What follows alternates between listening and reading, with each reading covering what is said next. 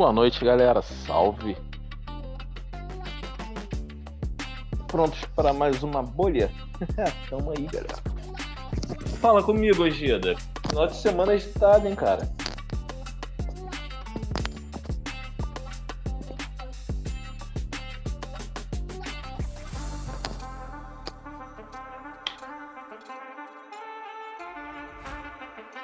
Boa noite. E aí, como é que, tá, como é que foi seu final de semana, Gida? Foi suave. É, eu fiquei só acompanhando o Twitter.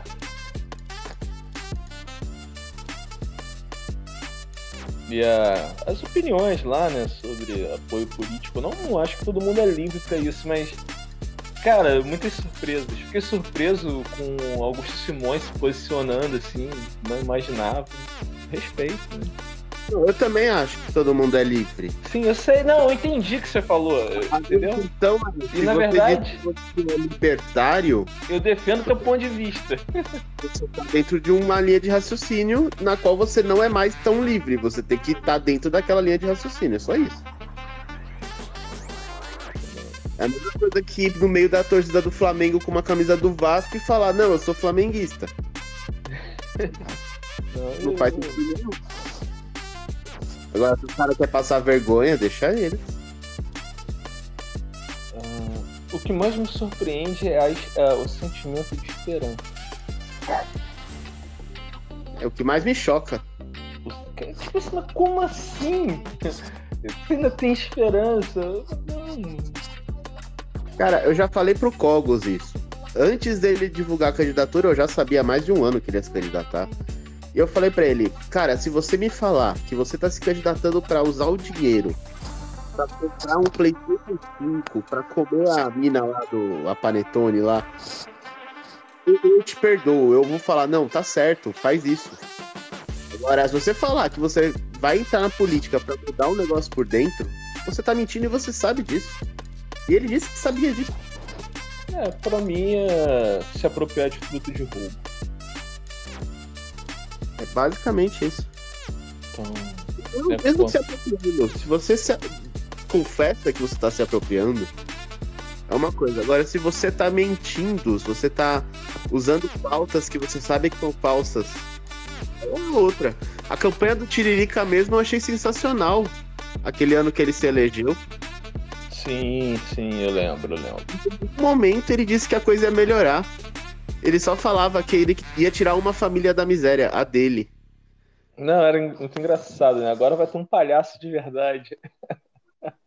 É, isso é muito mais libertário do que o que o Cogos tá fazendo. Eu, eu achava que, mas, cara, o problema é o que os que ele colocou, né, por causa do sistema. Mas enfim. Vamos superar esse assunto política, porque eu odeio política. Eu acho que a melhor É proposta que o Cogos ou qualquer outro poderia fazer é que eles iriam fazer uma cerimônia e todos iriam seguir o exemplo de Getúlio Vargas. Exatamente. Seria lindo, eu iria apoiar eles. Eu estaria assim, vai, irmão, tô contigo. Faça isso. Tem meu voto. E se você não cumprir essa promessa, eu vou cobrar. Eu te ajudo, eu faço. Exatamente. Cara, aqui na expectativa do Bantu. Bantu é um angolano, ele também trabalha com, com mineração, é o cara fica em Angola, Texas. É...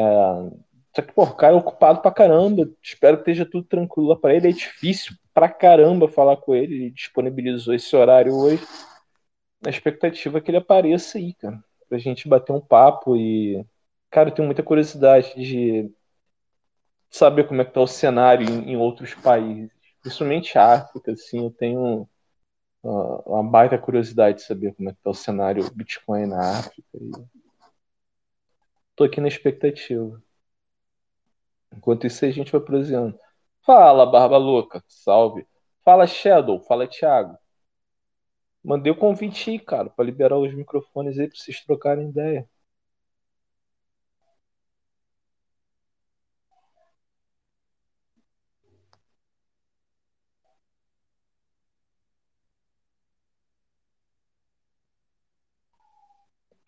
Cara, tô com dor de cabeça hoje. Monstruosa. Fala, Sou, como é que você tá, cara? Fala, Thiago. Fala, pessoal, boa noite. Boa.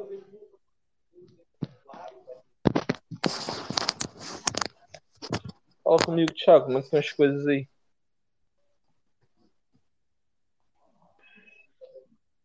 Tranquilo.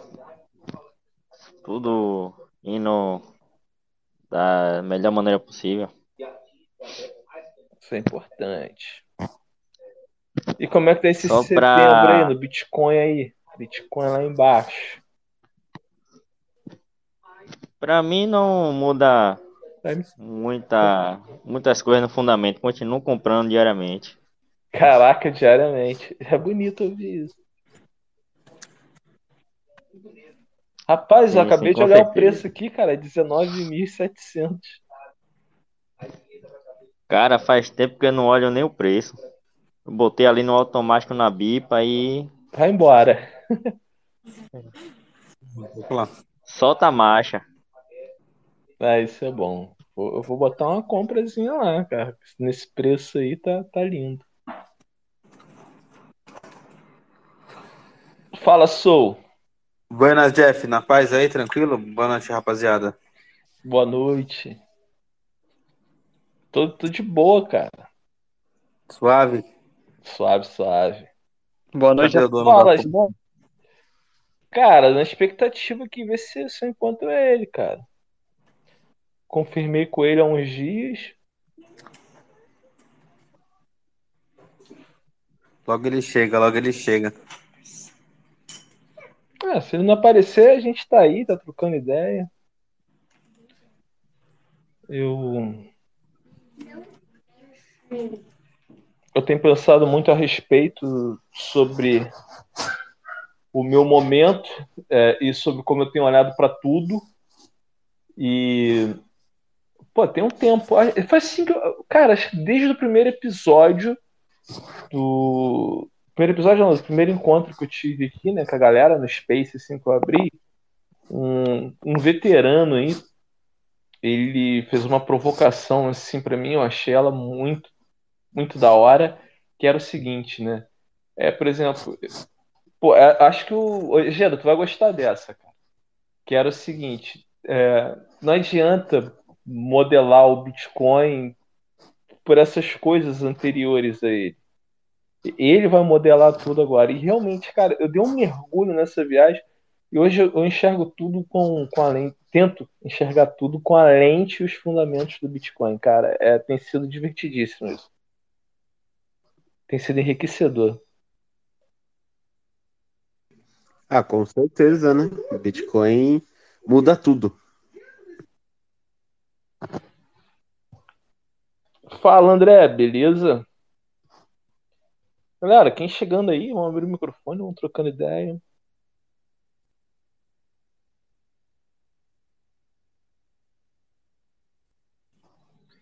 Vou jantar com as crianças ali, Jeff. Já vou voltar já.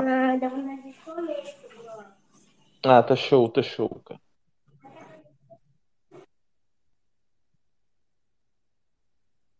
Pô, cara, não dá pra ficar indo pra São Paulo todo, to- toda semana, não, cara. Eu Oi, gostaria. Faltou você lá, cara. Senti tua falta, viu? Sou lá, tudo. A galera, senti tua falta. E eu vi algumas fotos assim que foram pipocando. Aí eu vi muita gente que, eu tive a oportunidade de conhecer. Aí fiquei naquela assim, putz, queria estar lá. E, porra, não dá, cara. Vou ter que fazer um aqui De boa, na de minha boas. cidade aqui e vocês vêm. Fechou. Fala, Gabriel, beleza, cara? Boa noite. E aí, cara, beleza? Boa noite, mano. E aí, essa bolha aí, o que é que vocês estão esperando? Pra quando? Essa promessa aí, faz tempo já, hein, que o Fed tá segurando. Pô, é, qual, qual cenário aí? Amplie pra mim. Você fez referência aí do Fed. Cara, essa bolha aí do, da a bolha americana, da, do S&P, tá vindo faz tempo já isso, né, no mercado. E tá essa, essa perspectiva, né, e, e até teve até um certo tempo que a gente tenta fazer alguns position trade, né, e você fica naquela, ah, vai ser agora, não vai, não vai ser agora. Aí Entendeu? Aí você agora parece que tá um horizonte mais próximo da, de colapsar as coisas que estão vindo tudo de, de, de carreada agora. Sabe as notícias, as piores notícias estão vindo agora de, de tudo. A, te- a tempestade perfeita, né? É, velho. É impressionante. E aí, eu queria saber a visão de vocês aí, como é que tá pra isso também. Como é que. Cara, eu- por exemplo, você falou aí, tipo assim, de, de position trade. Eu, no meu caso aqui, né, como, tipo, eu, é tudo numa. Eu, eu diversifico o Bitcoin de duas maneiras, é, com KY e sem KY. É claro. É, minha Não, mas é, tá é, agora, agora é o seguinte, Jeff. E- Eu, depois, eu recentemente eu parei Ah. de, de ter de fazer KY, velho. Parou já. É, parei. É, mas aí também acho que é fase. Às vezes você sabe que tem que equilibrar. é, e vai voltar um tempo, você possa fazer também, ter alguns né, com KYC, enfim. Entendeu? Se aí eu parei, parei mesmo, porque eu não sei, velho. Eu acho que eu vou. E eu acho que eu vou continuar assim sem, entendeu? Não sei, não sei se eu vou aguentar, porque às vezes tem umas posições que o cara é, Sim. que é irresistível, né? Mas eu vou tentar ficar sem, sem KY, velho. Porque vou tentar seguir a ideologia de sempre, entendeu? Entendi. Nesse sentido, ô, ô, ô, Gabriel, eu tô naquela assim, tipo, cara, eu sou daquela turma lá do exército do DCA Sei. e, e é só isso, cara. Tipo, a- eu só tenho posição, eu só tenho posição comprada. E, tipo, não. Entendi. Ah, Eu, eu tô esperando o momento em que é, eu não vou precisar mais vender. É. Ou as gerações futuras, depois de mim, não precisem vender. Não, assim, é, a a gente sempre vai, vai crescer, vai aprendendo no mercado, né? E eu vendi até tarde a minha posição. Vendi até tarde. Vendi, vendi nos 45, 47k de dólar. Tava, tava Uhum. Vendi até tarde, velho. Daí, porque imaginando, claro, né, aquele aquele fomo total e o cara querendo, mesmo sendo experiente no mercado já há um tempo, mas você infeliz, você pega, velho. Infeliz, é impressionante isso. Você ainda pega o fomo, tá ligado? Cara, não, é- é- vamos ver. A gente nunca pode dizer que não, né? Vamos ver no, no próximo. Na próxima explosão aí. Mas assim, é, eu já não consigo fazer conta fiduciária. Ah, Eu- também. tal- Ah, ne- nesse sim, eu momento, eu consigo- acho eu que. consegui naquela parte, né? Que eu faço essa parte em dólar, né? Faço a parte Sim. em dólar, mas aí eu parei. Depois dessa, fiquei com a parte em BTC que a gente sempre tem, para quem entende, fica para sempre, né? Até essa moeda virar. É, a a minha posição é essa. E se não acontecer, vou morrer com isso. Vamos reconhecer, essa é a ideia. Igual, É cara, verdade. pra mim foi poético e brilhante o que o, que o Renato, o Renato sempre tem, tem memes né? incríveis, né? Se essa porra for a 10 reais, a 10 dólares, eu vou morrer baleia. É, Henrique, aproveita aí. Qual que é a aposta de vocês aí pro fundo desse ciclo aí? Qual que é o- Vamos, a gente tem que fazer o bolão, poxa. cara, Ah, não Assim, sei. Se eu tivesse que fazer uma aposta. O range pra Pode- mim pode- é nos, nos 8 a 14, velho. O range pra mim é nos 8 a 14. É claro que eu não vou esperar isso pra acertar o olho do mosquito, né? É claro, eu vou chegar, vou começar as compras aí no 17. Já comecei, na verdade, né? 17, 18.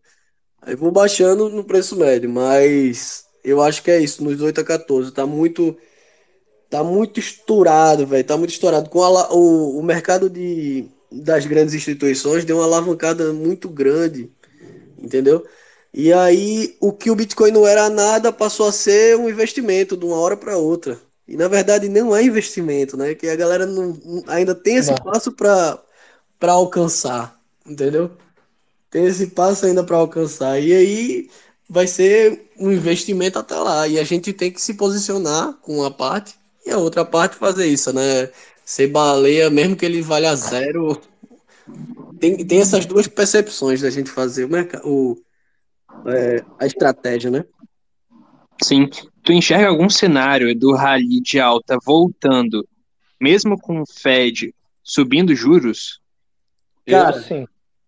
Subindo juros? Não. Eu sim, por conta Não. de uma. Só, só, só um ponto Pode aqui, Gabriel. Que é o seguinte. É, aí seriam outros fatores, tá, André? Que eu vejo que é o seguinte: caos. Quanto mais caos, o o Bitcoin se alimenta do caos. Então, é, o aumento de juros em algum momento vai sinalizar que algo está muito doente. É a minha percepção. Eu não sou um cara de mercado. É só um raciocínio que eu tenho. E por, por todas essas distorções, quanto mais caótico ficar esse cenário, é, e o Fed, eu acho que isso em algum momento vai ser negativo. É aquela sinuca de bico do Fed, né? Isso vai, isso vai se voltar de positivo para o Bitcoin, entendeu? Por ele ser Eu um entendi, ativo eu entendi neutro. pergunta errada e depois eu vou me retratar, tá? Foi mal aí, Jeff. Oi? Eu entendi a pergunta errada, mas eu vou me retratar. Eu concordo com você nessa percepção. E, e, historicamente, eu acredito que a queda vai vir quando a queda de juros acontecer, que é o que ge- geralmente acontece. Não na subida ela acontece as quedas, entendeu? As maiores quedas. Ela acontece justamente quando tá havendo, quando chega no ápice de juros, o máximo, e ela volta e ela vem retraindo, vem caindo os juros, aí é que começa as maiores quedas. Graficamente falando, né? Mas isso não seria meio paradoxal? Não, porque o re- a resposta no mercado não é imediata, entendeu? É isso que acontece. Tem um delay aí, né? É, E acontece isso, ele sinaliza com a queda, esse é o sinal de reversão. Isso. Nas que... Na queda de juros é o sinal de reversão. Geralmente acontece isso. Nas últimas, na verdade, na bolha de 2008 foi assim que aconteceu. Entendeu? E se você pegar o gráfico do que tá da bolha de 2008 para agora, do S&P tá muito idêntico. velho.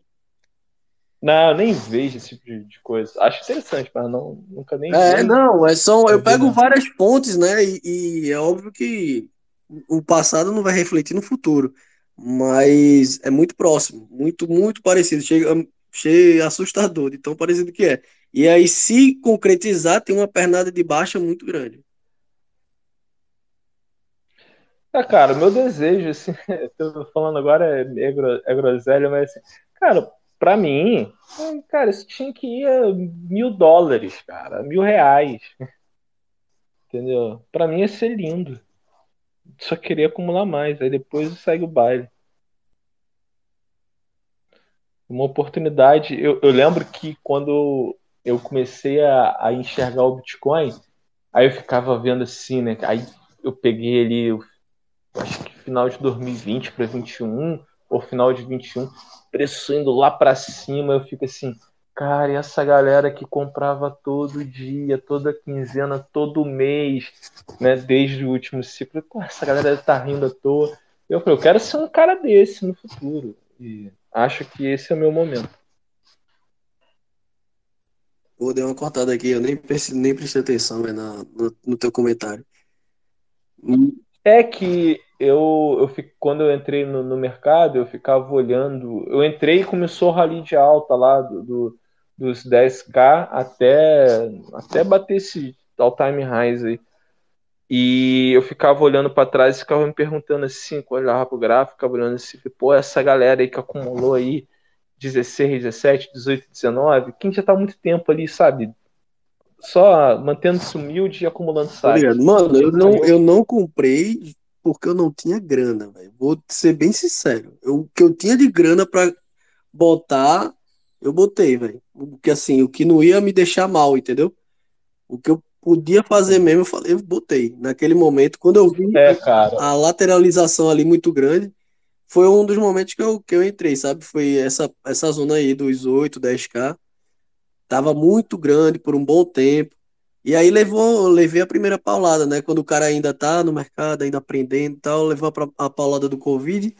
Quando você vê o seu patrimônio indo lá para baixo, mas você sabe tanto de, do que é BTC que você nem caga, tá ligado?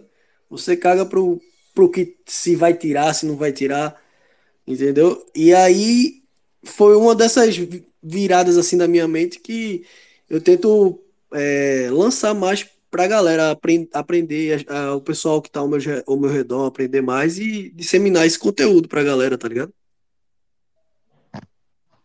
Entendi. Cara, eu eu lembro que eu, eu já olhei para esse aspecto assim de preço de mercado e acabou que eu fui em outra direção e achei mais cômodo, mais seguro e não sei, me parece que no longo, no longo prazo faz sentido, sabe?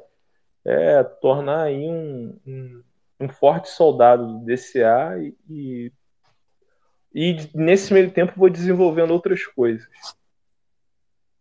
Mas, cara, na minha cabeça, assim, eu nem brinco com o. Eu acho tão precioso o, cada Satoshi, eu acho eles tão preciosos que eu. Tudo que eu tenho que fazer é não colocá-los em risco. Muito menos especular com eles. Para mim, não. Para mim é loucura. A minha opinião pessoal, assim, é insanidade. Não, eu concordo plenamente em partes, né? E, tem, tem partes em que é porque, como a gente está nesse desenvolvimento, e é inevitável em que tenha essa especulação para toda tecnologia nova, principalmente da forma em que a gente conhece sobre Bitcoin. E, vai, se você vê é, a- o conhecimento que a gente tem, eu até respeito e por uma parte eu não, não, não me posicionava, mas vai ter por um bom tempo ainda essa posição do mercado, entendeu? E vai ter gente ganhando dinheiro ou não. Então, o meu posicionamento é, é de um swing longo e que às vezes eu aproveito, como tem uns que eu faço DC, é, uma parte DCA para sempre, entendeu? Mas esse, esse movimento aí é aquele negócio. Se a gente está com conhecimento, não vai aproveitar esse movimento, que a gente sabe dos ciclos, a gente sabe do halving, a gente sabe de alguns conhecimentos fundamentais do Bitcoin, que muita gente não sabe, então a gente tem que tirar proveito disso, entendeu? Ou simplesmente, simplesmente faz o teu DCA e pronto. Tá ligado? Tem essas duas opções. Eu não, não condeno nenhum- eu não condeno nenhuma das duas, sendo a primeira a melhor que tem, né? Que é você levar para o longo prazo e aí você vai fazer, vai continuar na sua ideologia de sempre. É, é, eu, cara, não, o, como eu te falei, né, a gente não, a gente só sabe das coisas quando a gente vive o momento. A gente não sabe, hipoteticamente, se batendo lá 500 mil dólares, a gente não sabe o que, que vai fazer. Mas, assim, a única coisa que eu tenho em mente é aprender todo dia, criar valor para poder captar mais, aproveitar esses momentos agora, como eu te falei. É, para mim, cara, é, eu, eu já tô no padrão Bitcoin. Eu, de alguma maneira eu já vivo o padrão Bitcoin. É all-in e segue o baile. Com a minha, re- obviamente, cada um com a sua realidade, né? Entendeu? Sou um monge franciscano e segue o baile. Não, se me perguntarem, com certeza eu tô no padrão também, velho. Faz. No padrão eu tô. Vai fazer dois anos, entendeu?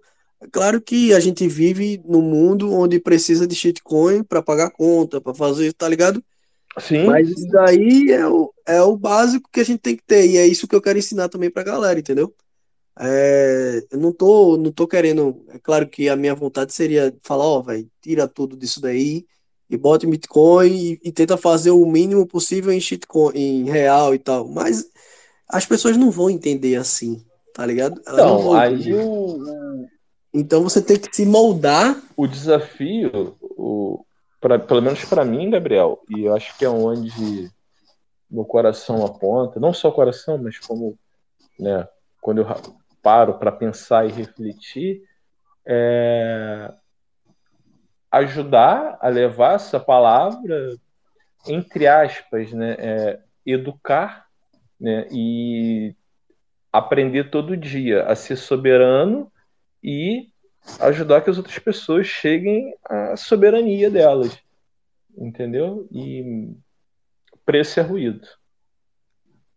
Não é, e é um trabalho árduo, né, velho? Porque não é assim que você vai ensinar Bitcoin. Você tem que ensinar várias coisas. Você tem que ensinar a história do dinheiro, tem que ensinar como é que o Estado atua. Você tem que ensinar várias coisas para ele começar a abrir a mente, entendeu? Para ele começar a ter aquela autocrítica, aquele senso crítico. E depois é que ele vai entrar e falar, pô, esse negócio eu acho que faz sentido para mim, para minha, para minha liberdade financeira de verdade. Não liberdade financeira que os influenciadores há um bom tempo tentam falar pra gente, mas participar do próprio estado, entendeu? Nossa, isso, isso aí foi, foi muita conversa aí no. Acho que no final de semana aí da, da comunidade. Muito. Deixa eu dar uma boa noite aqui pra galera que tá chegando. Fala, André, tudo bom, cara? Leonardo, dá uma boa noite aí pra gente. André, conta um pouquinho como é que foi esse evento aí, cara. Curtiu muito? Pô, foi da hora, cara. Tava o 38 lá, o Renato tava lá, tal. Deu pra conversar com ele, trocar uma ideia. Tinha um monte de gente legal, cara. Tinha pessoal lá também do Tapa da Mão Invisível, deu uma conversada com eles. pessoal, gente boa. Tinha aquele tentador libertário também tava por lá. Gente boníssima também. Tava só os figurões, cara. É, eu vi, eu vi. Isso aí eu boa notei. Carne muito boa, churrascão. Pra quem gosta, tinha cerveja também do Satoshi. Valeu a pena. Pretendo ir nos próximos. Cara, se eu morasse aí, eu estaria em todos, cara, mas. Esse, esse que eu perdi o bonde, esse daí foi no Bloco em Rio, foi? Não, foi aqui em São Paulo, foi esse final de semana, se não me engano. Foi no, Qual foi o nome evento? fez o primeiro Bitcoin Beef. Ah, pode crer, esse daí eu não tinha ouvido falar ainda não. Pô, cara, chega junto, fica esperto, deve ter mais vezes, eu acredito. Não sei se os caras vão fazer uma vez por mês ou como é que vai ser, mas é bem legal assim ter um momento para você conhecer mais gente. É, velho, eu tô, eu tô devendo faz tempo de, de ir pra um evento assim, tá ligado?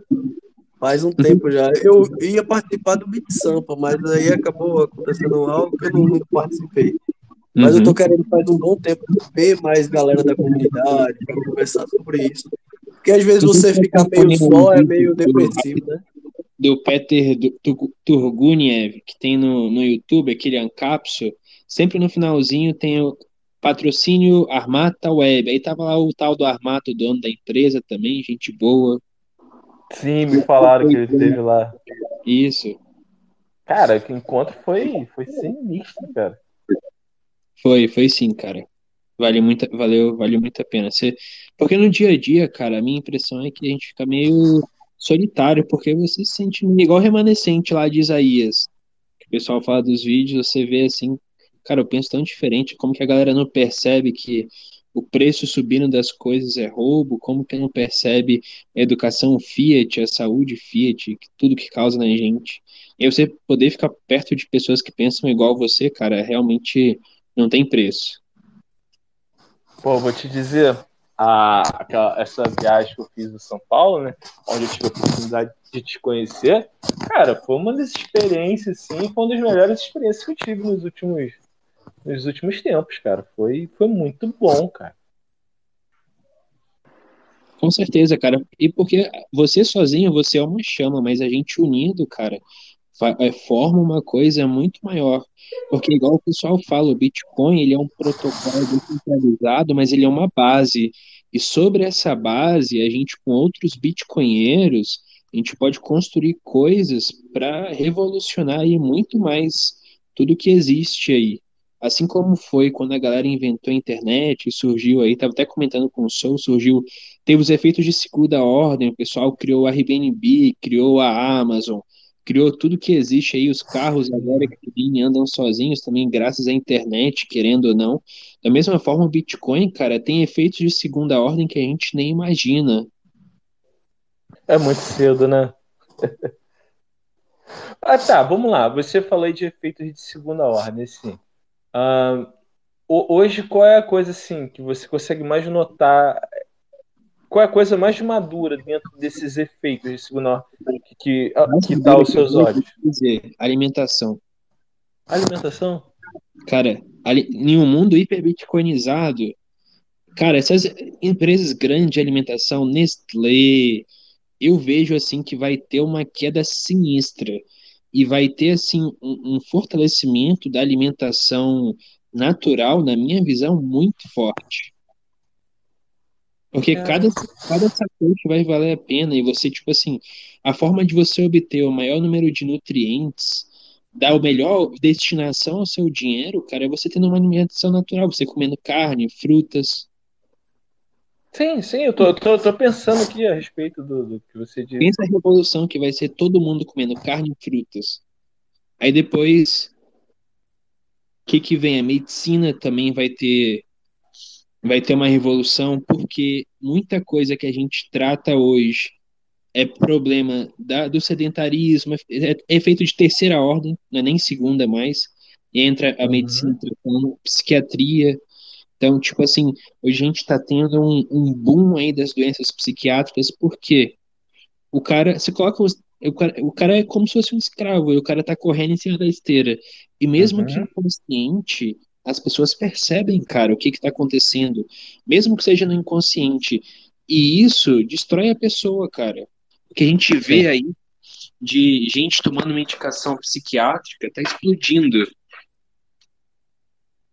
Eu, nesse sentido, foi a primeira pessoa que falou algo assim parecido, que eu me identifiquei muito, foi com o Leta, né? É que eu não, isso não é uma desculpa, mas para mim existia uma certa correlação.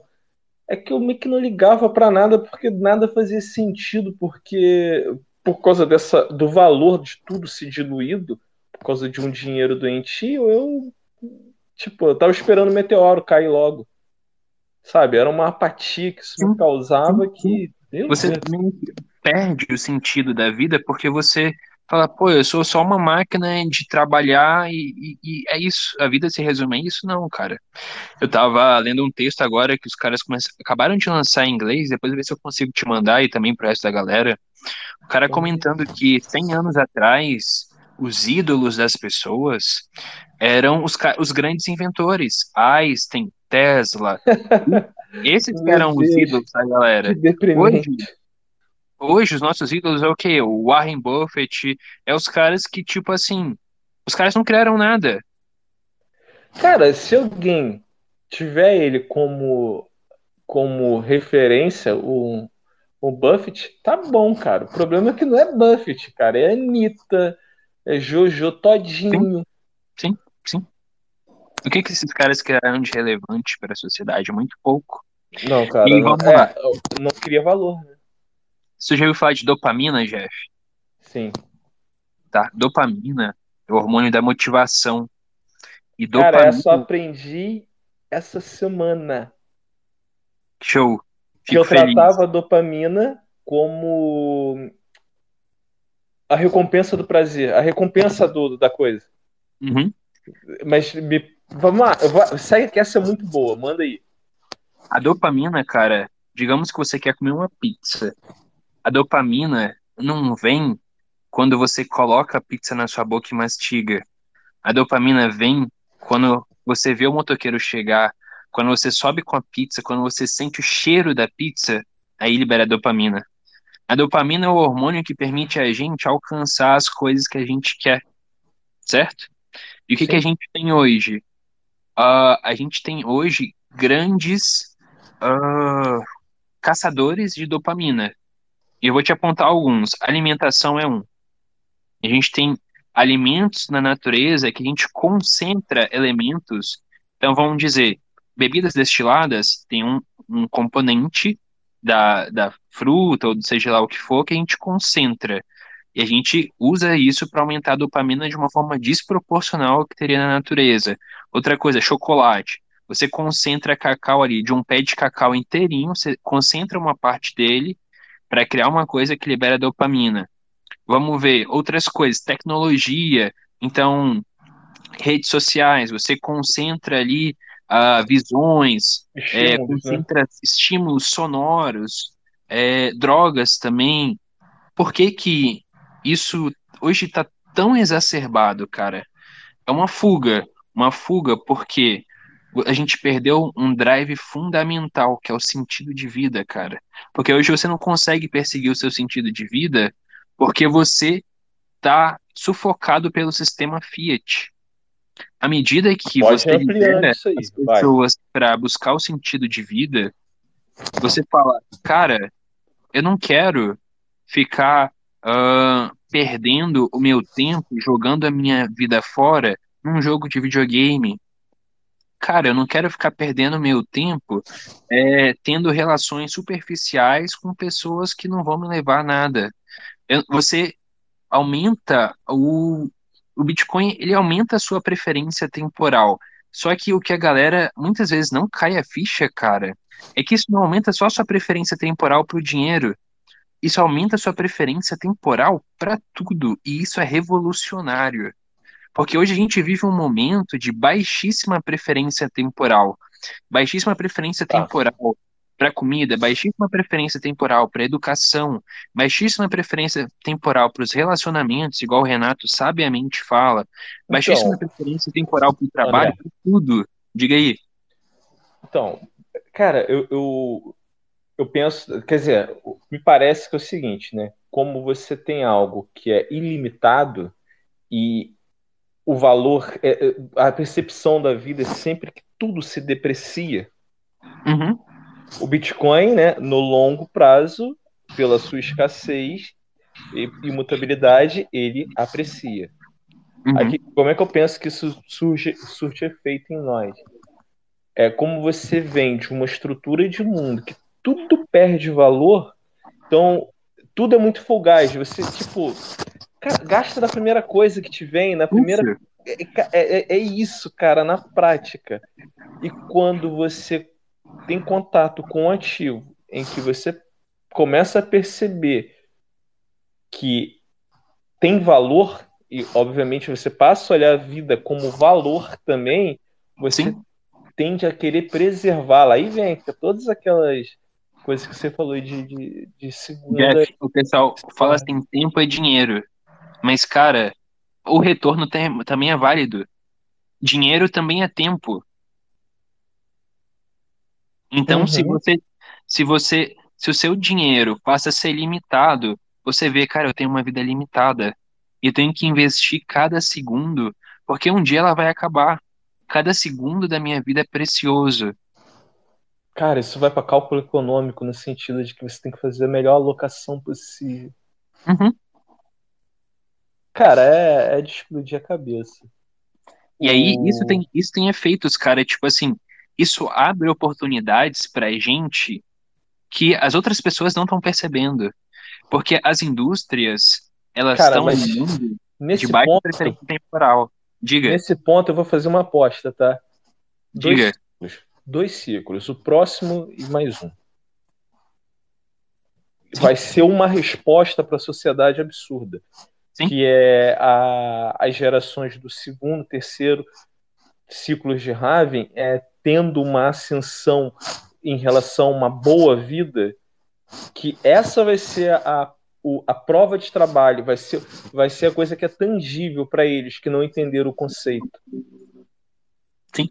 E aí, Então, para um, pra um, um impacto grande do Bitcoin nesse ciclo, véio, eu acho que pra, tem que haver essa quebra da, do Fiat, velho. Entendeu? Tem que ter a quebra do Fiat para a galera ver e sentir de, de uma forma bem revolucionária que fala a gente precisa, como a Rússia, velho. A Rússia tem, tem galera lá que só tá usando, tá usando criptomoeda, porque não tem como, eles estão fora do sistema SWIFT. Então tem que ser um, um negócio global que impacte pra galera sentir e parar daquele senta- aquele sentimento endonista, tá ligado? De, o cara que tá. Endonista é o cara que, que acha que as coisas vão vir muito fácil, entendeu? Ele tem que vir de uma forma. Tem que sofrer. No final das contas é isso. O cara tem que sofrer pra pegar e estudar e saber, e vai todo mundo correr atrás disso. Eu acho que não tem outra alternativa para o Bitcoin chegar o mais próximo da hiperbitcoinização, a não ser através de uma revolução, velho. De uma quebra de, de paradigma, né? E é até legal, Gabriel, que o cara acabou, esse Jimmy Strong acabou de lançar um texto que é exatamente com essas palavras. E o texto dele é Fiat precisa morrer. eu vi esse texto, cara. Pensando em fazer um vídeo dele. Deixa eu dar uma boa noite aqui rapidinho para o Henrique e para o Felipe e junto com o André. Cara, é muito bom estar vendo vocês aqui e podendo dizer, já que vocês estão todos aí, cara, como foi maneiro conhecê-los. E tamo junto, cara. Salve, Felipe. E aí, Jeff, boa noite aí, pessoal, tudo bom? Tudão. Eu vi que você tava lá no encontro, Eu vi que vocês, vocês, todos vocês estavam no encontro, né? Tava, tava, foi bem legal, cara. Acho que o, o Ojeda tem suas, suas implicâncias ali com o que rolou, mas em geral o evento foi, foi bem bacana, né? É, o foda é que colaram alguns políticos lá, mas nada que, que é, acabasse com a parada, né? Tinha, tinha de tudo lá, tinha político, tinha cara de esquerda, é, foi um evento bem misto. Deu, inclusive, cara, para ter uma visão muito panorâmica que até as pessoas de dentro da bolha não sabem o que é o Bitcoin. Eu fiquei assustado, cara. Tinha Sério? gente lá, tem gente lá que não Que sabia. sentido? Não sabe o que é o Bitcoin. Amplia isso Cara, aí, cara. Oi? Amplia isso aí. Como é que foi isso aí, essa experiência? Eu acho que é porque tem vários níveis de conhecimento, tá ligado? Não é à toa que, Jeff, a gente vai aprendendo a cada dia mais e a gente tá num nível onde eu acho que a gente tem que explorar mais essa questão do, do cara ser soberano mesmo. Por exemplo, tem cara que acha que é Bitcoin, né, mas não, não, não tem um node, não sabe como fazer um node, entendeu? Isso ainda tá muito vago na, na rede, no- na comunidade Bitcoin em si, no completo, né? Porque tem Sim. pouquíssima gente, pessoas falando como é que se faz. Isso eu também eu quero botar isso num projeto meu para tentar facilitar pra galera, tá ligado? Mas então, Node ainda é um passo além. As pessoas, se eu falasse Node lá, acho que muita gente Concordo, ia concordo. ficar, Caraca, ia mano. ficar estranhada, porque, Vai, amplia, vai, vai, segue o fio aí. porque Cogos pro- propôs uma lei de Node. É, então. É, numa conversa, né, algumas pessoas lá, acho que inclusive era o, o- próprio, isso me deixou bem, não sei, eu não, não, sei- não soube explicar, mas ah, o dono do bar, eu não lembro o nome dele, inclusive teve entrevista dele com bitcoinheiros e tal, eu tava falando de Bitcoin, enfim, é, é igual a gente costuma falar, e num dos exemplos que eu falei foi tipo, as pessoas sabem é, o nome Bitcoin, as pessoas, se você é, entender, é, você- se você perguntar para algumas pessoas, ela vai falar, ah, Bitcoin é uma moeda, mas algumas pessoas não vão sequer saber além disso, né? É, como você definiria Bitcoin, né? Quando eu cheguei nesse ponto, é, eu, eu vi uma interrogação e um dos caras lá falou, é, cara, é, parando para pensar assim, acho que nem eu saberia definir o Bitcoin. Aquilo me deixou, não, cara, como assim você não sabe definir o Bitcoin? Daí eu entrei, bom, Bitcoin é um software é, de P2P, de pagamento P2P, que além de ser uma moeda, é também um meio de pagamento. Daí ele falou, não, é uma moeda e um meio de pagamento? Não, não pode ser os dois. Porque você não tem como aceitar. Só aqui, por exemplo, que aceita, mas você não aceita em nenhum lugar. Não, mas não é porque não aceita em outros lugares, quer dizer que não é uma moeda. Você consegue trocar com outras pessoas, né? Você consegue ter, você tem as características da moeda dentro do Bitcoin. Você tem fungibilidade, divisibilidade. Daí, nisso, eu, eu, eu achei falou engraçado. eu acho que o cara morreu nessa hora. Eu acho que sim, eu acho que sim, eu achei, eu achei engraçado. Então, assim, pô, essas pessoas elas têm contato com vocês, né? Elas têm contato com as pessoas que já falam disso há muito tempo. Aposto que muitas delas já consumiram os vídeos que vocês produzem e tudo mais. Mas ainda assim eu acho que acaba sendo mais um hype e ah, mais uma coisa de tipo, ah, isso deve dar dinheiro, acho que isso daí deve subir pra caramba no futuro, ou isso é, sei lá, eu quero ser incluso em algum lugar. Hum, eu tô chutando aqui. Mas a verdade é que, cara, a gente tá muito no começo, então acredito em vocês, tem muita coisa pra fazer ainda. Cara, eu tô assustado com o que você falou, cara.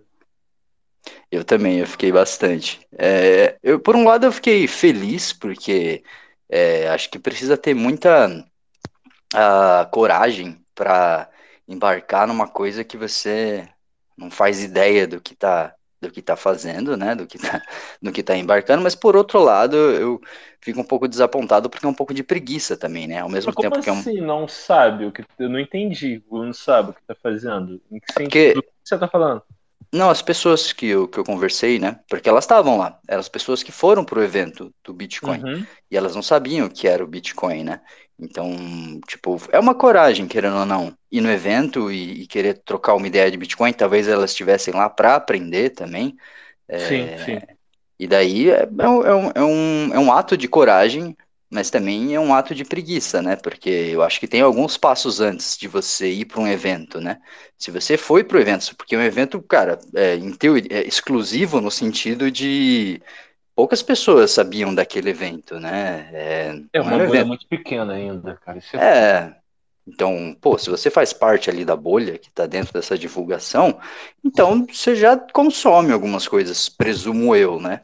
Mas ainda assim, depois de você consumir, é, depois de você ter essa coragem de participar do evento, ainda assim você não sabe definir Bitcoin, você não sabe é, o que, que você está fazendo ali, é, ah, é um pouco chateado. Eu, eu imaginava praticamente isso, você só fez corroborar. E eu quero só ver pessoalmente quando eu for para um evento, porque eu imagino a mesma, mesma sensação que, eu, que você teve, eu acho que eu vou ter, velho.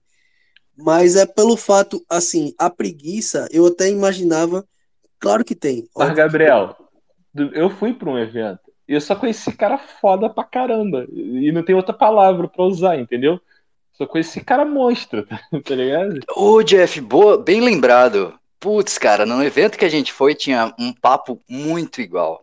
Muito igual. Posso dar outro exemplo? É. Naquela roda que a gente tava, inclusive, você tava lá Esse, na. eu- cara, eu fui embora triste, porque eu tinha que ir. Que- É, é aquela, aqueles momentos, né, que esse, cara, eu não queria que aquilo acabasse, tá ligado? Noite interminável, eu tava falando isso pro A Henrique noite, é, era isso aí, cara. Pô, eu queria que ele desse um oi aí, pô. Porra, aquilo foi sério mesmo, foi absurdo, cara. Foi maravilhoso aquele encontro. Foi Tá louco, louco. né, cara? Eu só, só fui embora porque eu não lembro como eu fui embora. Eu pedi o Uber lá, de uma hora ele surgiu, cara. É, Era umas quatro horas da manhã, a gente tava conversando. Eu saí três, eu saí três, três e meia, aí eu meti, chegou. Que massa, então. Me sinto confortável agora. Espero um dia que eu for ter esse sentimento que vocês tiveram aí. Mas Fala, Henrique. Foi, o, o Gabriel, foi assim, cara. Por exemplo, dos, aqui, né, dos que estavam lá presentes, né, o André, o Henrique, o Felipe. E, cara, a gente tava, eu tava numa vibe assim, cara, eu tava me sentindo uma criança, cara, tá ligado? Tipo, animadaço, felizaço, uma troca, sabe, trocando ideia e... Cara, a gente fechou três estabelecimentos, cara. Exato. Pô, velho, que massa. Não, eu, eu me sinto uma criança num negócio desse, pô, que eu não tenho com quem conversar. Eu digo aí, eu sou daqui de, de, de Recife, não tenho é, muito, a minha bolha, pelo menos, não tem quase nem, quase ninguém, não, não tem ninguém. E aí, quando eu entro num space desse, já me deixa um pouco mais, sabe, mais leve. Por tá vendo assim, pô, velho, eu não tô só, entendeu? A galera, eu não sou o louco só. Aí, imagina num evento desse, tá ligado? Eu tô maluco sozinho. É, tipo isso, eu não sou um maluco sozinho, velho. Mas teve um momento que foi meio, meio depressivo, tá ligado? Que eu não, não, não ficava muito em rede social e tal. Mas, voltando àquela parte do, do preguiçoso, em, em parte eu acredito que sim. Mas tem uma outra parte também que me faz refletir que tem muito conteúdo que não tá presente, tá ligado? Não tá presente com facilidade. O, o, pra, não, pra ser bem claro, o único conteúdo que tá bem claro mesmo pra galera, se a galera quiser estudar, é no Bitcoinheiros, tá ligado? Se for bem claro mesmo, o que tá tudo lá, e ainda assim o cara que tá do zero, talvez o cara que seja mais leigo um pouquinho, talvez não consiga.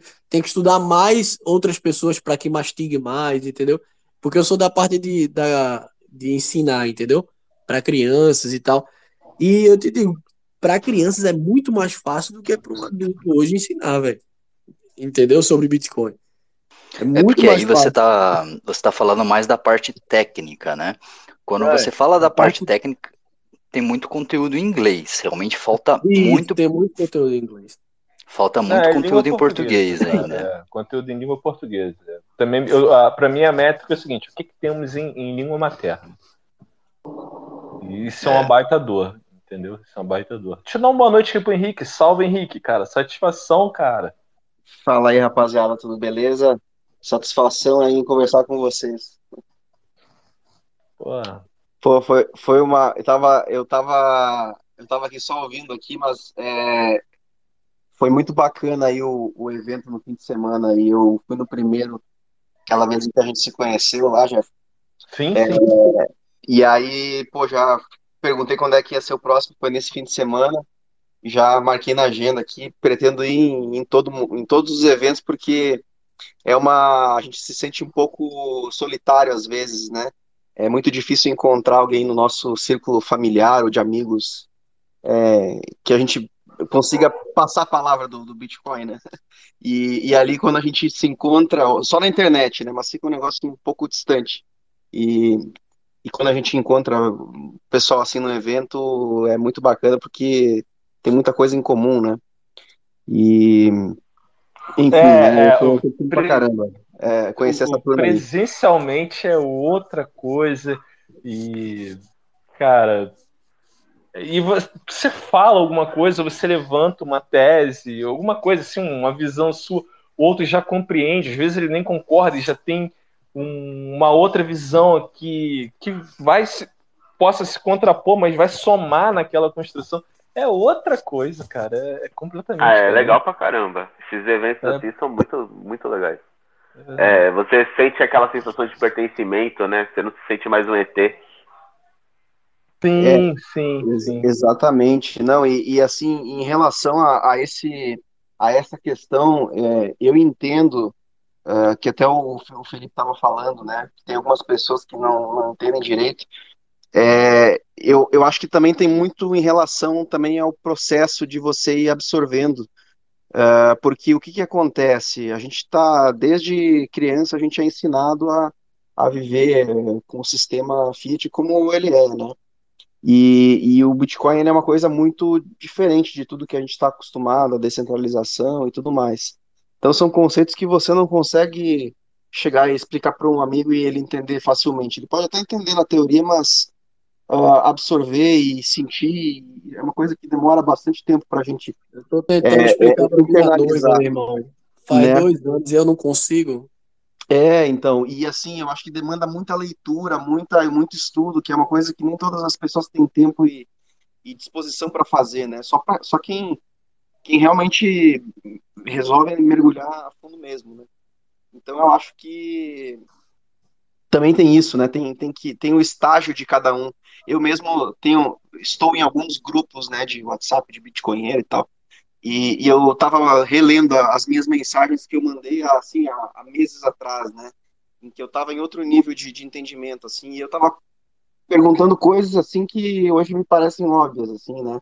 Então, A gente estava discutindo ali até sobre o, o, o, o negócio do Ethereum, que vai, vai ter agora o Proof of Stake, será que isso aí não é uma ameaça? Para mim, hoje, isso é uma coisa muito clara que não, que não é, é que, que, que não é nenhuma ameaça para o Bitcoin, né?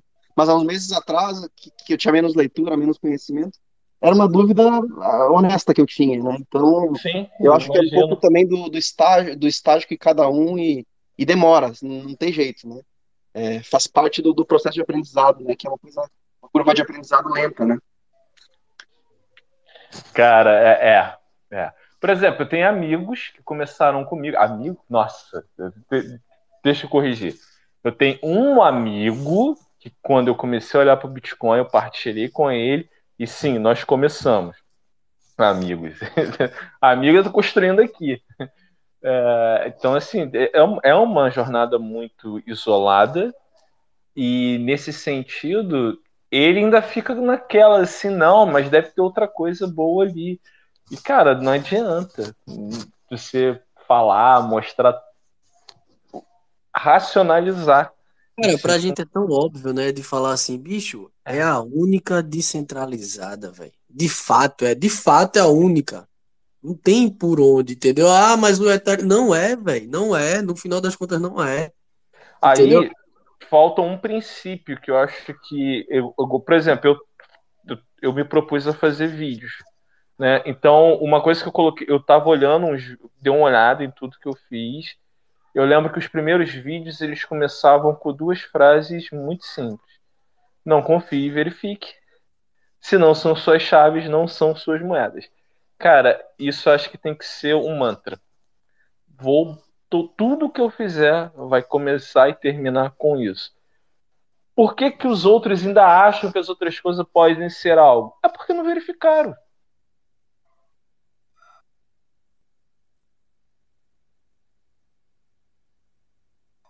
É o que eu acho, entendeu? Não verificaram. Pode falar, Henrique.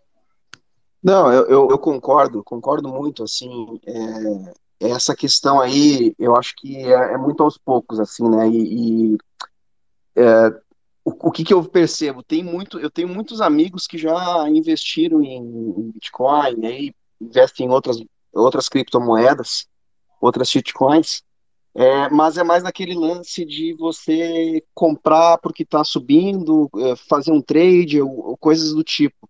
Mentalidade Então, assim, fiduciária, né? É, é uma mentalidade de você ganhar um dinheiro, assim, mas não por que que existe ou qual que é o fundamento. É, o que estiver subindo mais é o que é o que eles vão entrar. É Então, aquilo que eu falei mais cedo, tá ligado? É, Henrique, eu acho que não tava, velho.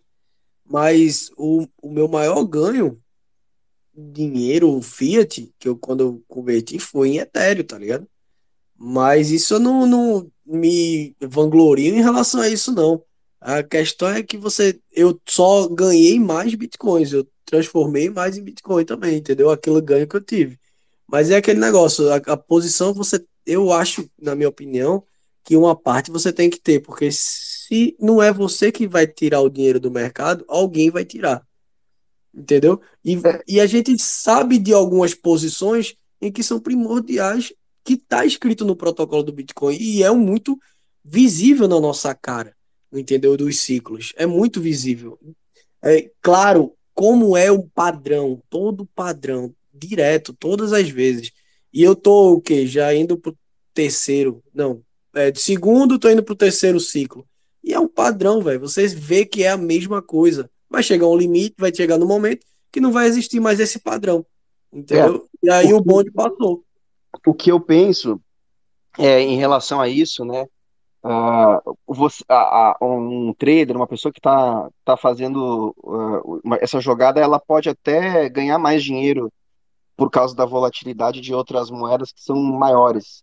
O problema é o seguinte, você está arriscando muito mais, né? Porque em última instância, eu particularmente acredito que o Bitcoin vai, vai ter valor daqui a 10 ou 20 ou 30 ou 50 anos, né? E o Ethereum, eu não sei se ele vai durar dois anos, ele Não, vai ter um ele vai valor. durar o, se ele vai durar a- o demerge. Então acaba, É, então acaba demerge, sendo um aspecto de sorte também, né? Que é muito rele- relevante. Você pode pegar um, um ciclo de alta, potencialmente essas criptomoedas vão valorizar mais. Mas, Jeff, eu acho que as instituições estão querendo abraçar o Ethereum, tá ligado? Eu não sei pra onde vai, porque eu não sei nem o, o objetivo do Ethereum, na verdade. Aí, cara, Porque eu ele não vou. tem, ele não tem, ele quer tudo. Mas vamos lá, Gabriel. O, o, o que que, o que que eu. No final das contas, eu acho que a coisa é muito simples. E que é o seguinte: eu tenho os meus satoshis, posso tratar com quem se interesse por isso pelo valor que a gente estipular para, para, para eles. Se vão ser 50 mil satoshis por uma penca de banana ou não. E ninguém vai poder impedir isso. Esse é o ponto. É só isso. Para mim se trata apenas disso. É que dentro do que é aquilo ali, eu sou soberano e vou tratar com quem quiser tratar comigo. Nesse sentido, o projeto está entregue, está pronto. Ele funciona. Na verdade, é o único projeto que existe, na verdade. né? O resto, o resto, projeto, o resto. Entendeu? Fala, André. Vamos ver aqui. o projeto daí ele não pede permissão, ele atropela. Se as instituições adotarem o Bitcoin, a gente fica feliz, vai aumentar a escassez. Tudo ótimo. Se as instituições não adotarem o Bitcoin, a gente fica ótimo, vai reduzir a escassez, mais Bitcoin pra gente, morreremos baleias, tudo perfeito. E o Bitcoin agradece de todo jeito. Tem uma expressão que é muito boa para isso, né? Bitcoin don't care. Aí. Aí, Mas- ó, posso trazer uma provocação aqui? Manda! Eu adoro isso. Vai, vai, com- vai na fé. Então, é, você falou, né, Jeff? É, don't trust, verify, not your keys, not your coins. Mas também, a gente está falando em adoção de Bitcoin, né? É, é, eu acho que, é, acho que todo mundo aqui concorda que quanto mais pessoas, né, os primeiros que é, estiverem dentro do Bitcoin acabam se beneficiando com isso. Até porque o sistema como um todo acaba se beneficiando, já que todo mundo vai transacionar em cima de bitcoins. Não todo mundo, pelo menos boa parte das pessoas, assim como a internet, né? Não faz sentido ter internet se só três pessoas utilizam. O legal da internet é que muitas pessoas utilizem e tudo mais. Mesma coisa com Bitcoin. E aqueles que estiveram lá atrás da internet se beneficiaram muito mais que aqueles que estão chegando agora. Mesma coisa vai acontecer com Bitcoin. Beleza. Dito isso, não é tão fácil né, fazer o é, Don't Trust Verify. Por quê? Um, como o Henrique falou, é muita coisa para ler, é muita coisa para entender. É, quando você começa ali no white paper do, do Satoshi. É só um rascunho do que você precisa saber. É uma porta de entrada para muitas outras coisas.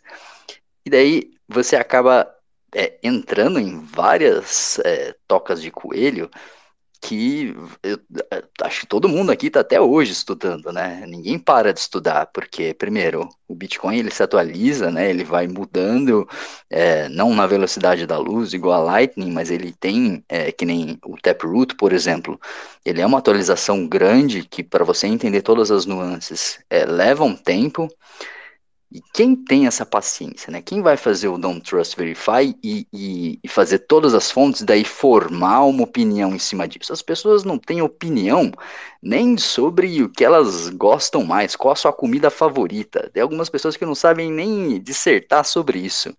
É, como elas chegam na, na opinião de que, ah, não, isso que você está me falando sobre o Bitcoin não é verdade, ou é verdade, ou eu acho isso, isso, aquilo. Eu acho muito difícil que as pessoas tenham uma opinião sobre isso. Então, é, será que o Don't Trust Verify vale para todo mundo? E será que as pessoas entendem que Not Your Keys, Not Your Coins realmente é uma coisa importante? Porque, vamos lá, indo no Not Your Keys, Not Your Coins. As pessoas também não querem responsabilidade. Não é todo mundo que, igual as pessoas que estão aqui nessa call, que chamam responsabilidade para si. A maioria, inclusive, não chama responsabilidade para si. As pessoas não querem ter as suas keys porque elas são um bando de retardado que fica drogado, bêbado e vai acabar perdendo as keys em algum momento. Então, eu quero, como eu sei que eu sou um loucão muito louco, então eu vou deixar com alguém que é mais sensato do que eu, quero continuar vivendo minha vida nessa loucura. Então, aí é, vocês entendem que isso é realmente um mantra que vale para, sei lá, todo mundo que entrar no Bitcoin, ou é um mantra que de repente precisa ser selecionado e que a gente pode é, entender que nem todo mundo vai ser assim? Tem algo, inclusive, que eu fico me perguntando. Don't trust verify, beleza. Mas, por exemplo, eu não sei programação. Quantos, eu me incluindo, realmente verificaram o código para ver se o que se realmente são 21 milhões, se estaria no código certinho. Que ainda não, até a princípio, pelo menos para mim, tá, ainda está tendo um nível de confiança, que alguém foi lá, foi lá e leu, né? Então, teoricamente, até eu e talvez mais gente ainda está pecando nessa questão até onde não, não, não acreditar e verificar. É uma coisa que eu me pergunto também. Ah, mas é, acho que são. É, não, é, é muito bom isso. vocês falam muito bom, mas eu digo no sentido de que, por exemplo, aí você pega pessoas que nem eu, que tá partindo pro Node, tá começando ali a visualizar, a baixar todo aquele histórico, né? A história de, de todas as transações. Então, é, eu acho que isso faz parte do processo. E algumas outras coisas, eu acho que elas são geracionais. Por exemplo, eu sou, eu sou um cara que eu tenho um curso, eu tenho um curso técnico. Não sei nem se na época era chamado de técnico. Eu tenho um curso de datilografia. Isso não faz nem mais sentido hoje. E isso já é natural para as pessoas. Então, eu acho que muitas coisas são geracionais. Datilografia? É, cara, isso acho que denuncia anos, idade legal, né? Meu Deus, você entregou legal. 60 anos, irmão. Não, não, não tão. Eu, fui, eu vou eu, em minha defesa, eu vou dizer que possivelmente eu devo ter sido a última pessoa a ter pego um certificado de curso de datilografia. Eu devo ter feito aquilo ali e aí fechou a, a grade lá do, do curso. Muito bom, meu Deus. Mas você entende que hoje é um, você usa isso, entendeu? É muito natural. Mas eu acho que cai naquilo que a gente estava falando antes, sabe? É, tem muito, muita matéria, muito conteúdo bom em inglês, não tem na nossa língua, entendeu? Mas, tá, cai, mas... cai muito nessa ideia também. Então, a galera que hoje, pra, como eu falei antes, para fazer um Node, muita galera não sabe. A atualização do Taproot, irmão, pra, é, eu que não manjo muito ainda, claro que eu estou tentando procurar na parte de, de desenvolver, de linguagem de programação e tal, mas para entender sobre assinatura Xinó, para conferir e tal, verificar, pô, isso demorou um tempo muito grande que tem muitas pessoas que não têm o tempo que eu tenho, entendeu? É, é, complicado, velho, não é tão fácil assim. Então, eu acho que eles têm que ter um, uma pessoa confiável e a gente crescer cada vez mais e, e botar conteúdos de qualidade, entendeu? Tentar barrar essa galera que tá botando só FOMO e food no mercado para só especular e dar conteúdo mais valioso, que é isso que eu quero fazer. Eu tô com esse projeto inicial agora e eu quero fazer, entendeu? É, eu acho, nesse aspecto aí, eu particularmente, eu não tenho muita, é, como é que eu vou dizer, não sou muito otimista, assim, sabe? Eu acho que, uh, ok, falta informação, não é fácil achar informação boa, tem que ter informa tem que ter gente fazendo esse conteúdo, né? Essa curadoria aí de fazer coisa boa. Mas eu acho que só vai ter um jeito, né, de, de, de as pessoas elegerem qual que é o ativo que, que presta, que é ao longo do tempo e com, a, com, com as com as shitcoins quebrando, caindo muito preço, perdendo dinheiro, e, e, o Bitcoin ao longo do tempo se. se Não, eu, sou, eu sou mais otimista ainda. É, é, porque sabe o que, que acontece? se você analisar, a, a maioria das pessoas, elas não se pergunta nem como se funciona o sistema atual, elas simplesmente usam. Por exemplo, como que funciona... A maioria das pessoas, elas não sabem que o dinheiro, por exemplo, que está no banco delas, é, não está lá, na verdade, o dinheiro do banco, né? Para cada real que você deixa lá, o banco, o banco empresta para mais 10 pessoas, o mesmo real. Então, é, esse conceito de reserva fracionária, muitas outras coisas as pessoas não fazem ideia. O, o negócio simplesmente funciona. A galera não sabe como que funciona a geladeira, cara. Imagina o dinheiro. Exatamente. Então, assim, eu acho que é, é, difícil esperar que o grosso da população entenda como funciona ou que é, a coisa simplesmente vai acontecer, o Bitcoin vai atropelar todo mundo. Pouca gente percebeu isso, né? E, e assim, o, o, que, o que vai acontecer é o number go up, o, número, o preço vai, vai subir, vai se tornar cada vez mais aceito e, e só então que a massa vai, vai perceber, mas eu não, não sei se é, não, não sei se tem muito jeito de você chegar e é, eu faço isso, né, de evangelizar os meus amigos, a minha família e tal. A maioria das vezes eu acabo passando por chato, né? Cara que só tem um assunto. Mas. Imagina é... que eles. Imagina que eles te acham chato. Mas eu acho que o jeito mesmo que vai acontecer é esperar o tempo passar, as pessoas usarem a inflação vir, os governos fazerem besteira que nem fizeram com o Swift, que nem estão fazendo agora com é, 5 dólares, né? E as pessoas ao, ao, longo do tempo vão percebendo, né? Não tem muito é, não tem muito outro jeito, né? A impressão de dinheiro, essas coisas elas vão acabar matando e vai acabar sobrando. O, o Ethereum vai fazer o Proof of Stake e assim, com as cagadas dos outros vai acabar ficando cada vez mais óbvio, né? Só vai sobrar o Bitcoin aí, o resto vai tudo, tudo, tudo sair aí, né? Eu, eu até mando nos, nos meus grupos de família, de amigos aí, fico mandando umas mensagens meio malucas, assim, até agora há pouco tava escrevendo. Eu mando nesse grupo de família, cara. É, eu, eu, falando assim com os meus amigos, eles perguntando o negócio do Pix lá, eu disse, o Pix é uma, é uma violação aí do, de, né, o governo sabe tudo e, né, e, mas enfim, né? Eu não estou muito preocupado com isso, porque em breve não vai mais ter real, não vai mais ter peso argentino, não vai mais ter dólar, não vai mais ter euro. Então, tudo bem que eles acabam, vão acabar é, abusando da autoridade deles para saber é, tudo sobre a gente, mas em breve esse dinheiro não vai mais valer mais nada, então tá tudo certo, né? E aí o pessoal, pô, mas como assim? E eu deixo lá essas mensagens aí para um dia eu, eu mostrar, pô, eu, eu avisei já, eu avisei e vocês não não quiseram escutar. Né? Mas realmente não é fácil, é um assunto que é, é uma disrupção muito grande, né, para as pessoas. É, é, é, é muito amplo, né? A gente fica vendo.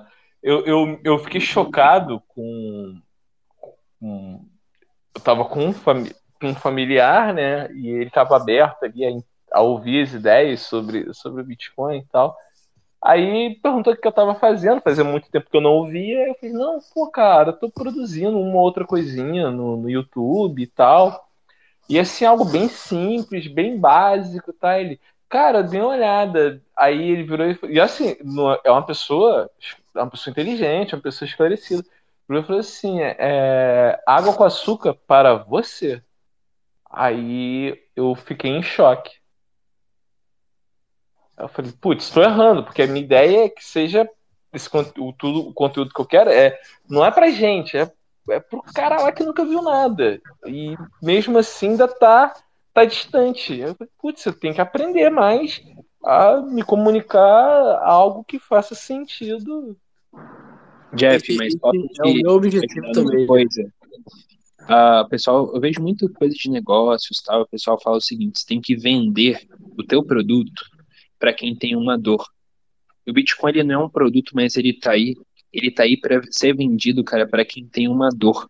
E quem não tiver essa dor, você pode mostrar mil vezes o quanto a solução é genial. E a pessoa não vai entender, não vai ser uma terra fértil. E aí, sobre esse ponto de vista, mesmo que a pessoa nunca tenha ouvido falar de Bitcoin, Bitcoin ele não vai ser para todos, porque hoje, infelizmente, não é para todas as pessoas que elas têm essa dor dentro delas, essa angústia que a gente tem, sabe? Aham. Uhum. Sim, sim, entendo. Não, entendo, entendo. Cara, mas eu penso muito naquela conta, né? Assim, tipo, cara, tem que ser um cara em cada família. Que aí ali, entendeu? Ali ele vai, ele vai virar um, um, um guarda-chuva dessa, dessa chuva de, de, de, lixo Fiat. Entendeu? Que a cada um Sim ele vai irradiar? Eu, eu acho que a gente vai chegar nisso à medida que a parada for apertando mais para Fiat. Inclusive, Jeff, uma coisa que eu fico pensando, cara, será que no caminho da hiperbitcoinização, será que todos os países do mundo vão passar por um processo de hiperinflação, igual que a gente está vendo hoje na Argentina e nos outros países da América Latina? E se isso for realmente um destino, como é que a gente se protege num cenário desse? Porque você recebe, tenho, a gente tem a nossa reserva em Bitcoin, mas a, o salário às vezes não é. E como é que a gente faz? Ah, o que eu faço hoje é vida franciscana, recebeu, converte. aí, aí vai chegar um momento em que parece exagero hoje, mas em algum grau é isso, tá? Mas, eu, e o ponto é esse. Tipo, corre para converter. E isso vai gerar uma pressão do outro lado, né? Porque o que, que vai acontecer no cenário de, de, de perca de controle da inflação, de hiperinflação?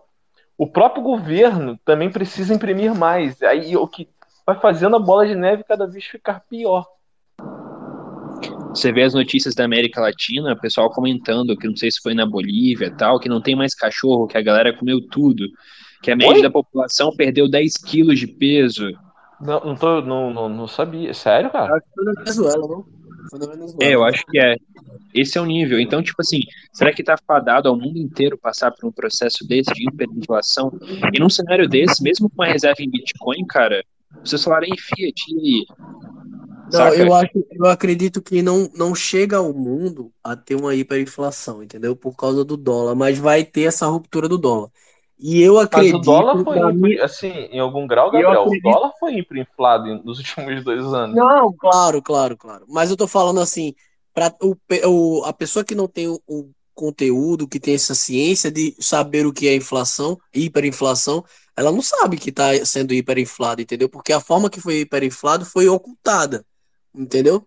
Não é de como antigamente que o cara chegava e imprimia dinheiro que o cara via.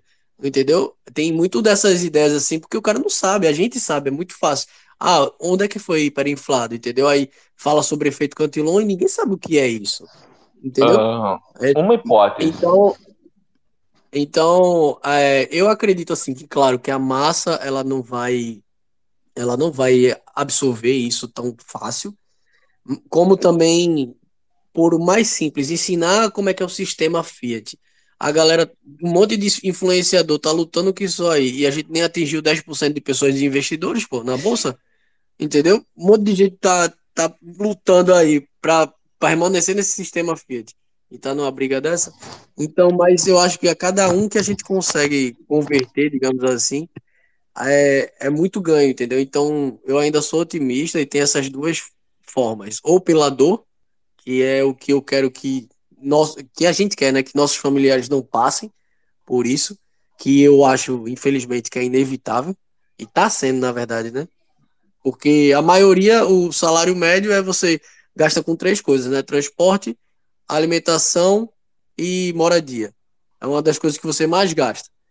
Então, eu acho que a gente tem que fazer o máximo isso. O, trabalho do Jeff eu vou começar a acompanhar também para dar uma força. Vou tentar produ produzir conteúdo, lancei um e-book também. E é, e é isso, velho. Eu acho que a gente tem que pegar pelo menos aquela gotinha, sabe? Sair cada um botando o máximo que puder e fazer mais spaces desse aqui, velho. Porque se acontecer alguma merda, pelo menos a gente tem com que trocar, entendeu? A gente vai trocando um com o outro aqui. É, é, é, isso, isso é um ponto. E eu lembro que no cenário de um Brasil, um cenário de hiperinflação no Brasil. Isso, se o Brasil virasse uma Venezuela, o que, que vocês fariam? Hoje? Não, não, eu não digo que o Brasil. No momento em que o Brasil teve hiperinflação. Lula eleito. Ali no, da, da década de 80, eu lembro que muita gente se refugiou num dinheiro mais duro. Isso, e esse caminho é natural para quem tem acesso a ele. E hoje eu acho que o Bitcoin ele tem essa eu acho que o Bitcoin tem facilidade de acesso, alguém pode ter uma opinião contrária, até por ele ser absurdamente divisível. Eu acho que isso vai ser, vai ser natural. O que aconteceu com o tesouramento de dólar naquele período vai acontecer com o Bitcoin em mundo afora.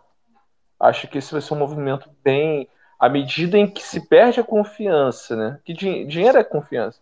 Que se perder de confiança na, na moeda de político, automaticamente. O movimento, o movimento que já se falava está acontecendo. Que é quem? São os países pequenos, as comunidades pequenas, tipo El Salvador, vários países pequenos, que dependem do dólar. Entendeu? Porque já chega muito inflacionado para ele. Porque ele não tem uma moeda própria, ele também não produz muita coisa, mas ele depende do sistema dólar, do Fiat, dólar. Então, ele já teve a noção e que outros teve um também da África do Sul, da África, eu acho que aconteceu, e vai surgir vários, vai sair dos pequenininhos, dos pequenininhos até chegar e falar que merda é essa que tá acontecendo? Entendeu? E vão começar os pequenininhos transacionando entre si, vão começar a ver a, a, o PIB aumentando deles em comparação ao que se estava antes, entendeu? E daí eles vão vai criar essa, essa, essa teoria dos jogos aí, velho. Eu acredito muito nisso, tá ligado? E países grandes, assim como com uma moeda, entre aspas, comparado a eles, que tem uma produção como o Brasil, que alimenta um terço do mundo, vai demorar um pouco ou colapsa de vez, se chegar um Lula de uma vez e colapsar de uma vez, com as ideias autocráticas dele, que ele, ele tá vindo para ser um autocrata mesmo, dessa vez. Então, ou, ou, ou, colapsa de vez, ou vai segurar como o Bolsonaro, com o Bolsonaro aí vai segurar por um tempo, e a gente vai vendo outros países pequenos cada vez mais adotando Bitcoin, entendeu? Convertendo é, na. Na minha Bitcoin. opinião, eu acho que é, o dólar, ele tende a hiperinflacionar, assim como qualquer outra moeda, né? Eu entendo que hoje o dólar é visto tu como viu, uma moeda rápido, forte e tudo mais. Tu viu o Goldman Sachs, a previsão do próximo ano para o dólar? A previsão de inflação do CPI? Tá 22%, velho. 22%. Eita, mas já tá de volta que bom, aí. Que bom que a sala não caiu. É. Sigam. Nossa, 22 é, é muita coisa. Não sei se vai chegar nisso, né? Se chegar, vai ser um bem apocalíptico.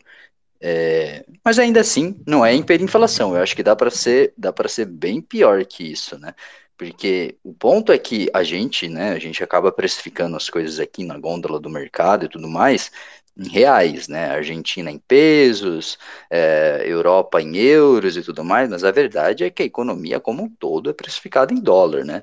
No fim das contas, tudo converge para o dólar. E, e o dólar, ele tem a economia dele, né, o que faz com que ele seja hegemonia é justamente o fato dele exportar a inflação dele, né? Então você consegue é, segurar a economia exportando a sua inflação. É, toda vez que você imprime dólar, é tudo precificado em dólar. Então você acaba conseguindo imprimir muito mais que qualquer outra economia. né? É, isso tem um prazo de validade, como qualquer outra coisa todos os outros impérios, né, igual o Rei Dálio fala, né, do Principles of Economics, é, alguma coisa no sentido, ele fala que todos os impérios eles têm o apogeu e a queda. É, eu acho que não vai ser diferente agora. Talvez É o um cenário. ciclo, é um ciclo mais ou menos de 100 anos da moeda. é, O dólar e tem o dólar, 110, 120, alguma coisa assim, né? é, o dólar Aí- já tem mais de 100 anos. É, E daí? então, aí eu acho que o cronômetro começou a, começou a disparar para a queda com essa dissociação, essa divisão aí do, de China e Rússia, declaradamente, entendeu? Que elas vão fazer de tudo para não querer mais dólar, velho. Elas vão querer fazer de tudo, Então, entendeu? Mas me parece que a gente ainda está longe de um cenário onde o dólar deixa de ser, de ser hegemônico. Eu acho que ele ainda vai continuar por um Felipe. bom tempo. Não, com certeza, mas Ô, eu Felipe. acho que a gente ainda vê. Eu acho Ô, que ainda vê. Felipe, nesse sentido, se você pe- pensar num cenário macro ou na ideia de que país, na esfera geopolítica, a gente vive um grande um capistão, é, os próprios países não se dão conta do efeito cantilhão. Eles não têm a menor ideia do que é inflação. Eles vão Parece sofrer não. com isso. Não, é bem claro isso. Então, mas será que eles só não ignoram? É, porque assim, uma coisa é você saber o que é e só ignorar, né? É, porque enquanto dá certo, para que que você vai se. Porque que nem Eu acho que TMM, né? ignoram por jogo de interesses, é essa a posição. Não, eu acho Você que você tem é a teoria monetária viés moderna. Isso, é. E Ele daí- acha que aquilo ali é real. E, por exemplo, que a gente fala, não, a inflação é a expansão da base monetária. Para eles, Então. isso não, é- isso não é uma realidade. E Mas quando, é e mas quando é doer de verdade, aí vai fazer sentido. Mas eu acho É- que é subestimar demais a inteligência dos caras, pô. Não Mas, sei, é, não cara, sei. você vê um. E você vê que é espontâneo. Você viu o presidente do, da Argentina falando. Eu não entendo, porque quanto mais eu molho, mais eu jogo água, mais fica molhado. Em outras palavras, ele disse. Pô, cada vez que eu boto mais dinheiro ali, mais os preços sobem. É a mesma Mas coisa. ele tem que ter uma resposta pra galera noob, pô. Ele tem que ter a resposta Não, mas pra- esse é o ponto. Se você dele. olhar, se você olhar, era Eles realmente sincero. acreditam nisso. era sincero, ele, ele- achava que estava fazendo correto. Esse é o ponto. E esse é o lamentável. Mas no é que eu não acredito nisso. Não é o, o sistema econômico. Aí tu acha que o ministro da economia dele e com a política monetária, que é de política, né? Tu acha que eles não têm essa noção do caminho Cara, que tá indo? pro- Não, não, mas momento- independente se eles têm ou não, eu acho que é, é, eles, é, eu acho que no fim das contas não é prático você falar para a população que é preciso passar por um período é, ruim. Nenhum político na vida dele vai chegar e vai falar, gente, a gente vai precisar contrair a economia, porque infelizmente a gente eh, se exacerbou, a gente fez coisas que não deveria fazer. Então, a gente vai ter que, ó, enxugar o mercado e daí a gente vai passar por uma crise. Cara, político nenhum faz isso, né? Tanto que o Fed segurou até onde não dá mais, ele teve que mudar o conceito de, de, de crise, né? De recessão, pra, justamente Para porque eles abominam isso. recessão, né? Porque eles abominam isso. Então, é, qual, você acha que eles não sabem? Eles sabem demais. O problema é que isso impacta a popularidade, impacta a confiança e as, as economias, né, as interligações, as trocas, elas são puras e exclusivamente confiança. Quando você perde a confiança, então você perde todo o resto. E daí, isso que eles não querem. Eles querem continuar o máximo possível o jogo até que a confiança ela seja restabelecida de novo. E eles acreditam, na verdade, que a confiança vai ser restabelecida, porque daí eles podem voltar ao joguete deles de impressão infinita de dinheiro. Pelo menos Agora é uma essa é a minha é fato, concepção. tá? Agora é uma coisa é fato. Conseguiram fazer um jogo muito bom no no estudo de teoria keynesiana, em que, que parece que cabe- as cabeças mais pensantes falaram assim, cara, vamos botar todo, todos os economistas agora para estudar isso, porque esse é o momento que o Estado tem de não colapsar. E é, o, mo- é o melhor momento da teoria keynesiana, entendeu? A gente, a gente faz Mas isso vai colapsar. Não, O- é, a mas teoria, a teoria A teoria se colapsa, claro. ela é, o- ela, ela é o, a origem do colapso. Não, mas aí o Estado faz o quê? O origem do colapso. Mas aí o Estado faz o quê? Quando colapsa, a gente fala que foi algum evento que aconteceu, chama ele de cisne negro e repete, tenta repetir tudo outra vez. Só que essa bolha que tá agora, eu não sei se eles vão conseguir fazer isso, entendeu? Porque é muita coisa ao mesmo tempo, entendeu? É muita, muita, muito cisne ao mesmo tempo para uma coisa só. E isso é, é uma coisa meio. Não sei, não sei responder se eles vão conseguir se safar dessa, porque provavelmente vai vir essa quebra de paradigma, e que a gente hoje, desde 2008, 2009, a gente tem Bitcoin, né, como resposta. E Mas talvez- então, quando, quando não é, quando já é esperado, não é mais cisne, né? O cisne negro ele só existe quando é um evento não esperado. O colapso ele é esperado tanto que existe o, o grande reset, né? O grande reset está aí justamente para evitar o colapso. É o, é o plano final de dominação da humanidade, né? Então os caras querem colocar CBDC, você comendo inseto, é, você controlado de todas as maneiras. É, esse é o plano deles para controlar tudo que ele- toda a merda que eles fizeram. Cara, e a daí, China faz isso, a, faz isso a vida dela toda e é aceita pelo mercado. Eu nunca entendi isso, velho. Eu nunca entendi isso. Aí faz uma coisinha, a Rússia invadiu, aí não. É, faz um, sabe, são dois pesos, duas medidas diferentes. Como é que você você alimentou a China, trouxe ela para para o um mercado internacional, tal, desenvolveu, foi os Estados Unidos que desenvolveu a China desenvolveu a China, pá, mas sabe da cultura deles e mesmo assim fecha os olhos para a cultura deles, entendeu? E aí bota para lascar também como é, bota para lascar em nazismo, bota para lascar na história, né, do que aconteceu e tal. Mas não, não, não, a China não, esquece a China não. A China tá produzindo para o mundo todo e é isso. A gente vai É, deixar é assim uma relação tá. de interdependência. Eles dependiam da, da mão de obra.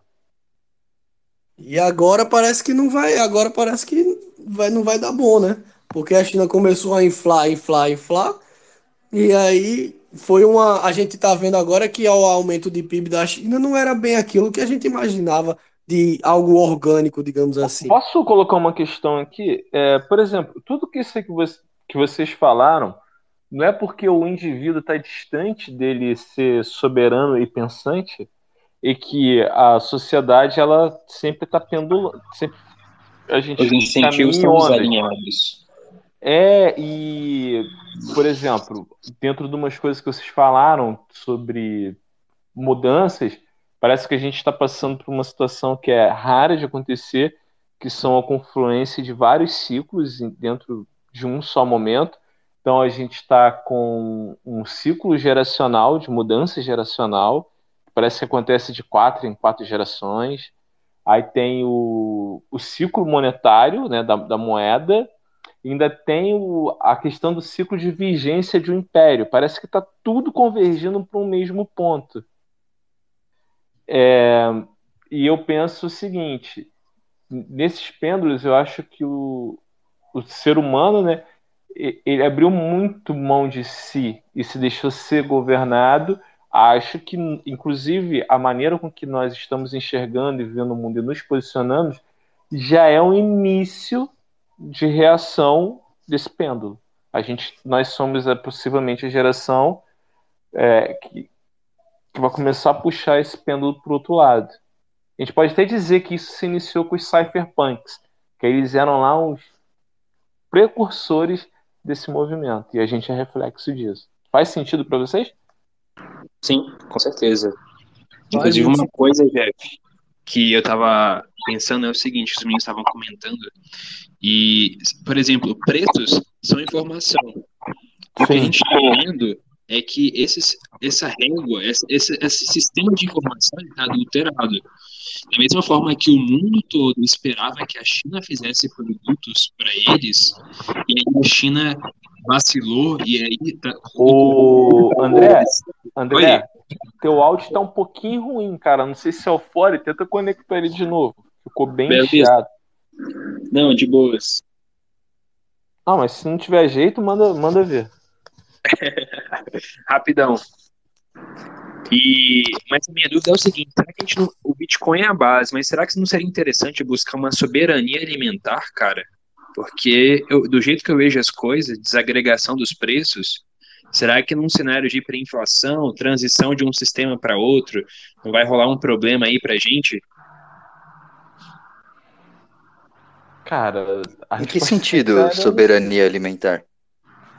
Soberania alimentar, cara, é você ter um pedaço de terra e você ter alguma coisa ali que você fala, cara, isso aqui eu alimento minha família e dependendo, posso até trocar com algum outro bitcoinheiro. Ah, isso é impossível, cara.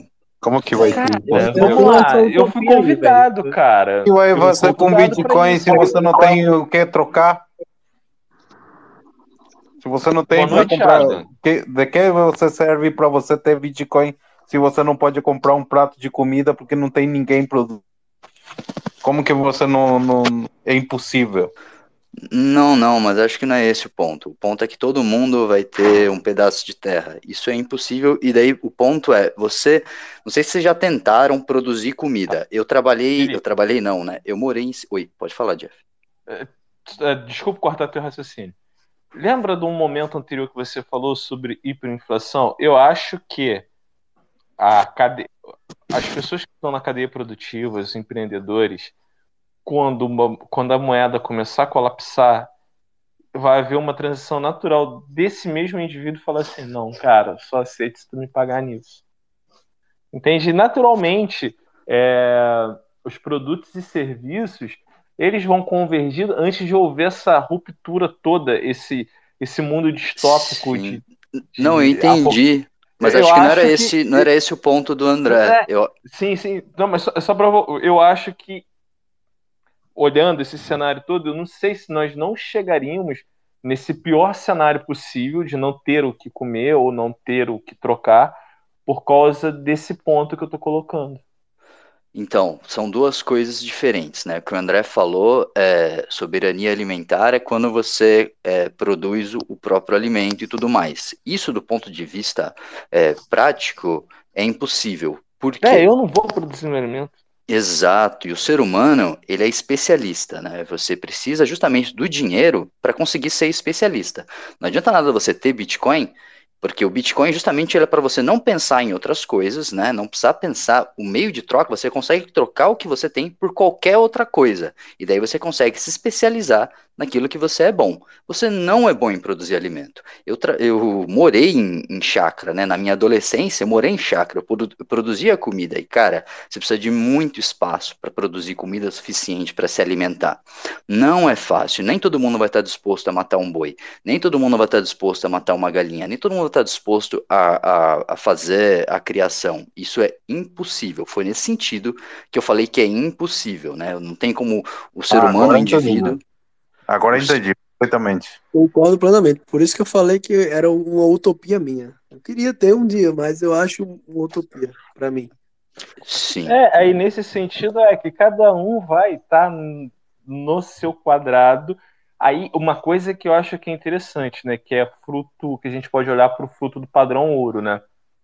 É, eu acho que pelo que eu, eu vi dizer, pelo que eu li, pelo que eu pouco contato que eu tive com o que foi a, a humanidade no padrão ouro, o, o indivíduo ele gerava mais valor. E nesse sentido, eu espero que esse mesmo efeito aconteça numa sociedade hiperbitcoinizada. Sim. Ob- E, ob- obviamente, né, porque é fruto da escassez dos dois ativos. E daí, só concluindo, né, no, no outro paralelo que você falou, do mundo distópico e tudo mais, eu acho que infelizmente vai passar por cenários muito ruins. É, Sim. eu acho que. Só, e daí, só dando um contraponto rapidinho, por exemplo, na Argentina, no cenário de inflação, aqui no Brasil mesmo, faltava comida nos supermercados. Então, às vezes, você tem o Bitcoin ali para pagar, mas não tem no supermercado, porque o sistema de preço foi tão distorcido que não tem para comprar, os produtores não estão mais produzindo. E daí a gente não tá falando só de comida. A gente É, tá falando. é, é A gente, a gente tá falando de insumos básicos para sobrevivência. E daí é, você não vai ter água na, no- encanada, você não vai ter eletricidade, é, porque não vai ter como. É, e daí, quando nesse cenário, é, eu- o que me deixa com medo é, primeiro, é, a questão da desglobalização, né? Porque quando você não tem trocas, né? Quando você não tem troca de comércio, o que se troca são bombas, né? Então, é, isso é, é horrível. Então, as guerras elas têm mais incentivo para acontecer. E segundo, que uma sociedade hiperinflacionada, ela tem os seus valores corrompidos, né? Então, quando você tá é, louco por comida, você começa a fazer coisas que normalmente você não faria para sustentar sua família, para garantir o seu sustento, para, cara, você, é, a sociedade começa a roubar, começa a matar, canibalismo, esse tipo de coisa acontece. E, e daí, esse é só a minha dúvida em relação ao futuro, né? É, tudo bem, a gente vai, eu acho que a gente vai ter hiperinflação, mas será que a gente vai conseguir sobreviver ao caos? Essa é uma dúvida que eu não tenho absolutamente nenhuma resposta. Então, eu espero que sim, mas eu, eu, eu- eu só me preparo, né? Eu não A- tenho resposta. Eu te daria uma resposta bem simplória, que é sim. E isso vai para a tese que eu acredito que nós caminhamos em ondas, ou ciclos, queira interpretar da maneira que eu, eu gosto da, da visão em ondas. E a gente fica nesses pêndulos de prosperidade, de pobreza, construção, desconstrução, ciclos de vida e morte. É, é, eu- Mas aí tem uma coisa: a gente nunca teve em toda a história da humanidade uma dívida tão grande quanto a gente tem hoje. Essa Mas, dívida mas assim, nesse vai ser sentido, cobrada. o, o, o, tipo, mun- cara, imagina Roma. Roma era um mundo em si, era um mundo em- na qual as pessoas viviam. E colapsou. E a, Mas quando a Roma humanidade- colapsou, onde a galera foi? Não, e tem outro ponto também. É, pensa que na época de Roma, você não tinha a tecnologia de hoje. É, o fato da, da- de você ter essa conectividade possibilita uma dizer- troca muito maior do que da Sim, época do sim, Império Romano. dizer o seguinte, eu E não essas temo trocas também vão isso. ser. Eu não nego que as coisas podem ficar feias, assim, demais. Mas o que eu quero dizer é o seguinte: no pior momento, no pior cenário, algo novo vai emergir. E Não, não, não naturalmente. tenho dúvida. é, Eu não tenho dúvida. Não tô falando que o ser humano vai acabar, né? É, é, mas essa é mais ou menos essa ideia. Agora, Agora pode sim, ficar pa-. Parando o princípio aqui, bem pensando num pensamento mais filosófico, religioso aqui. Cara, a gente falou aqui recentemente que impressionantemente são, é a junção de vários ciclos, né? E várias coisas, digamos, vários cisnes negros ao mesmo tempo, digamos assim, né? Que não é. Mas se você parar para, é inevitável a questão de a ordem mundial de ser uma moeda só, deles tentarem fazer uma moeda só, tentar fazer uma religião só, uma, uma monitoração, entendeu? Grande. E aí você vai para aquele pensamento de apocalipse do anticristo, tá ligado? Sempre num momento desse vai ter um, um cara que vai dar uma de salvador, entendeu? E aí eu penso mais nessa, nessa seara aí, nessa percepção. Eu acho que o, o. Não, claro que eu não sei se vai ter esse movimento apocalíptico aí que dá de crises sociais, de. Espero que não, né? Mas a gente fica meio cabreiro, né? Mas a questão de desse grande reset, do grande reset aí, o grande reset, eu acho que é inevitável, velho. Vai acontecer mesmo e como aconteceu no Padrão Ouro, tá ligado? Aconteceu, aquilo ali foi um, um reset, ele falou, vai, isso daqui não dá certo não. Vamos tentar pra gente se- pra a galera sustentar o 1% mais rico do mundo, tem que mudar essa ideia do Padrão Ouro aqui, velho. Aí foi quando o Nixon foi e quebrou lá. Entendeu? Eu acho que tem essas, essas conversas aí, eu acho que vai vir um momento, um, algo bem cabreiro lá na, assim, bem impactante que a gente vai sentir, sabe? Do, dessa, do Fórum Econômico. Cara, é- é- eu tava pensando aqui agora, você falando isso tudo, eu fico imaginando, cara, de Satoshi até o papagaio Bitcoin, até o André, até, até cada um de nós que aqui estamos. Cara, queria imaginar que se chegaria a tantas pessoas. Eu acho que tem um caminho natural aí, caminhando, sobre, né, os paralelos aí com, com a questão religiosa. A única coisa em relação ao nosso mundo que eu traço um paralelo com, Eu também. Com, a, E, com, a, com a Rapidão, só Bíblia. te quebrando um- uma coisa bem detalhosa. E quando você vai pesquisando, né? Qual foi o primeiro bloco, o nome do primeiro bloco do Bitcoin que falaram? E depois de quantos dias que ele foi minerado? Entendeu? Tem coisas que você vai falar, porra, será que Satoshi era religioso?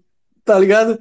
Entendeu? Você vai pensando assim, aos poucos, você vai juntando as coisas. Claro que você vai criando teoria. isso aí, eu não colei por esse lado aí, não. Eu só queria dizer que da, da visão bíblica, a única coisa que eu trato é que o Satanás é o Estado. E Satanás significa adversário. Pô, com certeza, né? É só isso. Só para quem não, não- talvez ninguém saiba, o primeiro nome do bloco do Bitcoin é Genesis e ele depois foi minerado depois de sete dias, tá? Mas, ô, ô, galera, Ah, boa, boa. Eu Achei legal. Eu não sabia qual era a correlação que você ia fazer. Boa. Galera, eu vou precisar sair. Foi um ótimo papo. É, boa noite para todos vocês aí. Obrigado pelo convite Valeu, aí, Jeff. Pô, Felipe, tu, tu é que brabo foi? demais, cara. Tá, tá uma pena disso aí agora. É, uma pena você não foi no encontro, cara. Queria te ver lá. Mas Pô, eu- quando- cara, quando eu puder ir, eu vou avisar vocês. Ó, tô indo, tô chegando. E vou tentar até me hospedar mais perto ali já do encontro pra ficar, ter onde cair. É. Vai ter mais um evento agora, promovido lá pelo Lucas da, da Lightning. Ele até falou na- no domingo, no, no sábado lá. É a o né? É o SatsConf, é esse. Puta, eu não aí, vou conseguir ir, mano. Eu pensei que eu ia ir, tô louco pra ir, mas, cara, meu trabalho Fiat não vai rolar. Cara, eu tenho que flipar logo essa vida, cara, pra viver só, pra trabalhar só pra Satoshi, cara. Pô, o dia que o Bitcoin valeu um milhão, pode ter certeza, filhão. É, Cara, eu tô já- em todas, Henrique. Eu tô em todas, na hora que isso acontecer. Você acha? Você acha? Só vivendo pelo, por Satoshi, cara. Mas, sério, brigadão aí. E boa noite pra todo mundo. Cara. E eu queria muito ter tido, não deu pra fazer, mas eu queria muito ter tido esse encontro com aquela galera que a gente teve a oportunidade de se conhecer. Bem, aconteceu, aconteceu quando tinha que acontecer, né? Que bom que, que foi hoje. Né? Edemur, valeu, Jeff. Valeu, cara. Abraço. Deixa eu dar uma boa noite aqui pro Luan, sempre participa aí com a gente, ainda tá quietinho. Salve, Luan. Salve, salve, galera. Tô aqui de olho em vocês aí, acompanhando as reflexões. Tamo junto. Só proseando, né? Só assuntando. É muito bom. Cara, Luan é fera, cara. Luan também tem umas sacadas assim sensacionais. Tem uma que eu vou até puxar aqui, um, um gancho aqui, quando a gente fica comparando o Bitcoin com vários outros ativos, ele veio, né, com a tese dele de não, acho que tem que comprar o Bitcoin com, com uma outra classe de ativos que, que ele pertence. Lembra disso, Luan?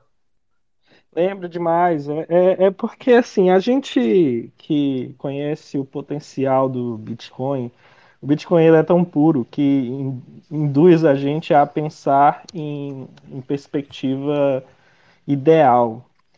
E aí as pessoas ficam comparando aquelas classes de ativos, ah, os imóveis do, do mundo, ah, toda, todas as ações do mundo. E isso pode induzir a, a um erro de achar que o Bitcoin ele vai absorver toda a riqueza do mundo. Então, é, muita gente comete esse erro Eu de isso. achar.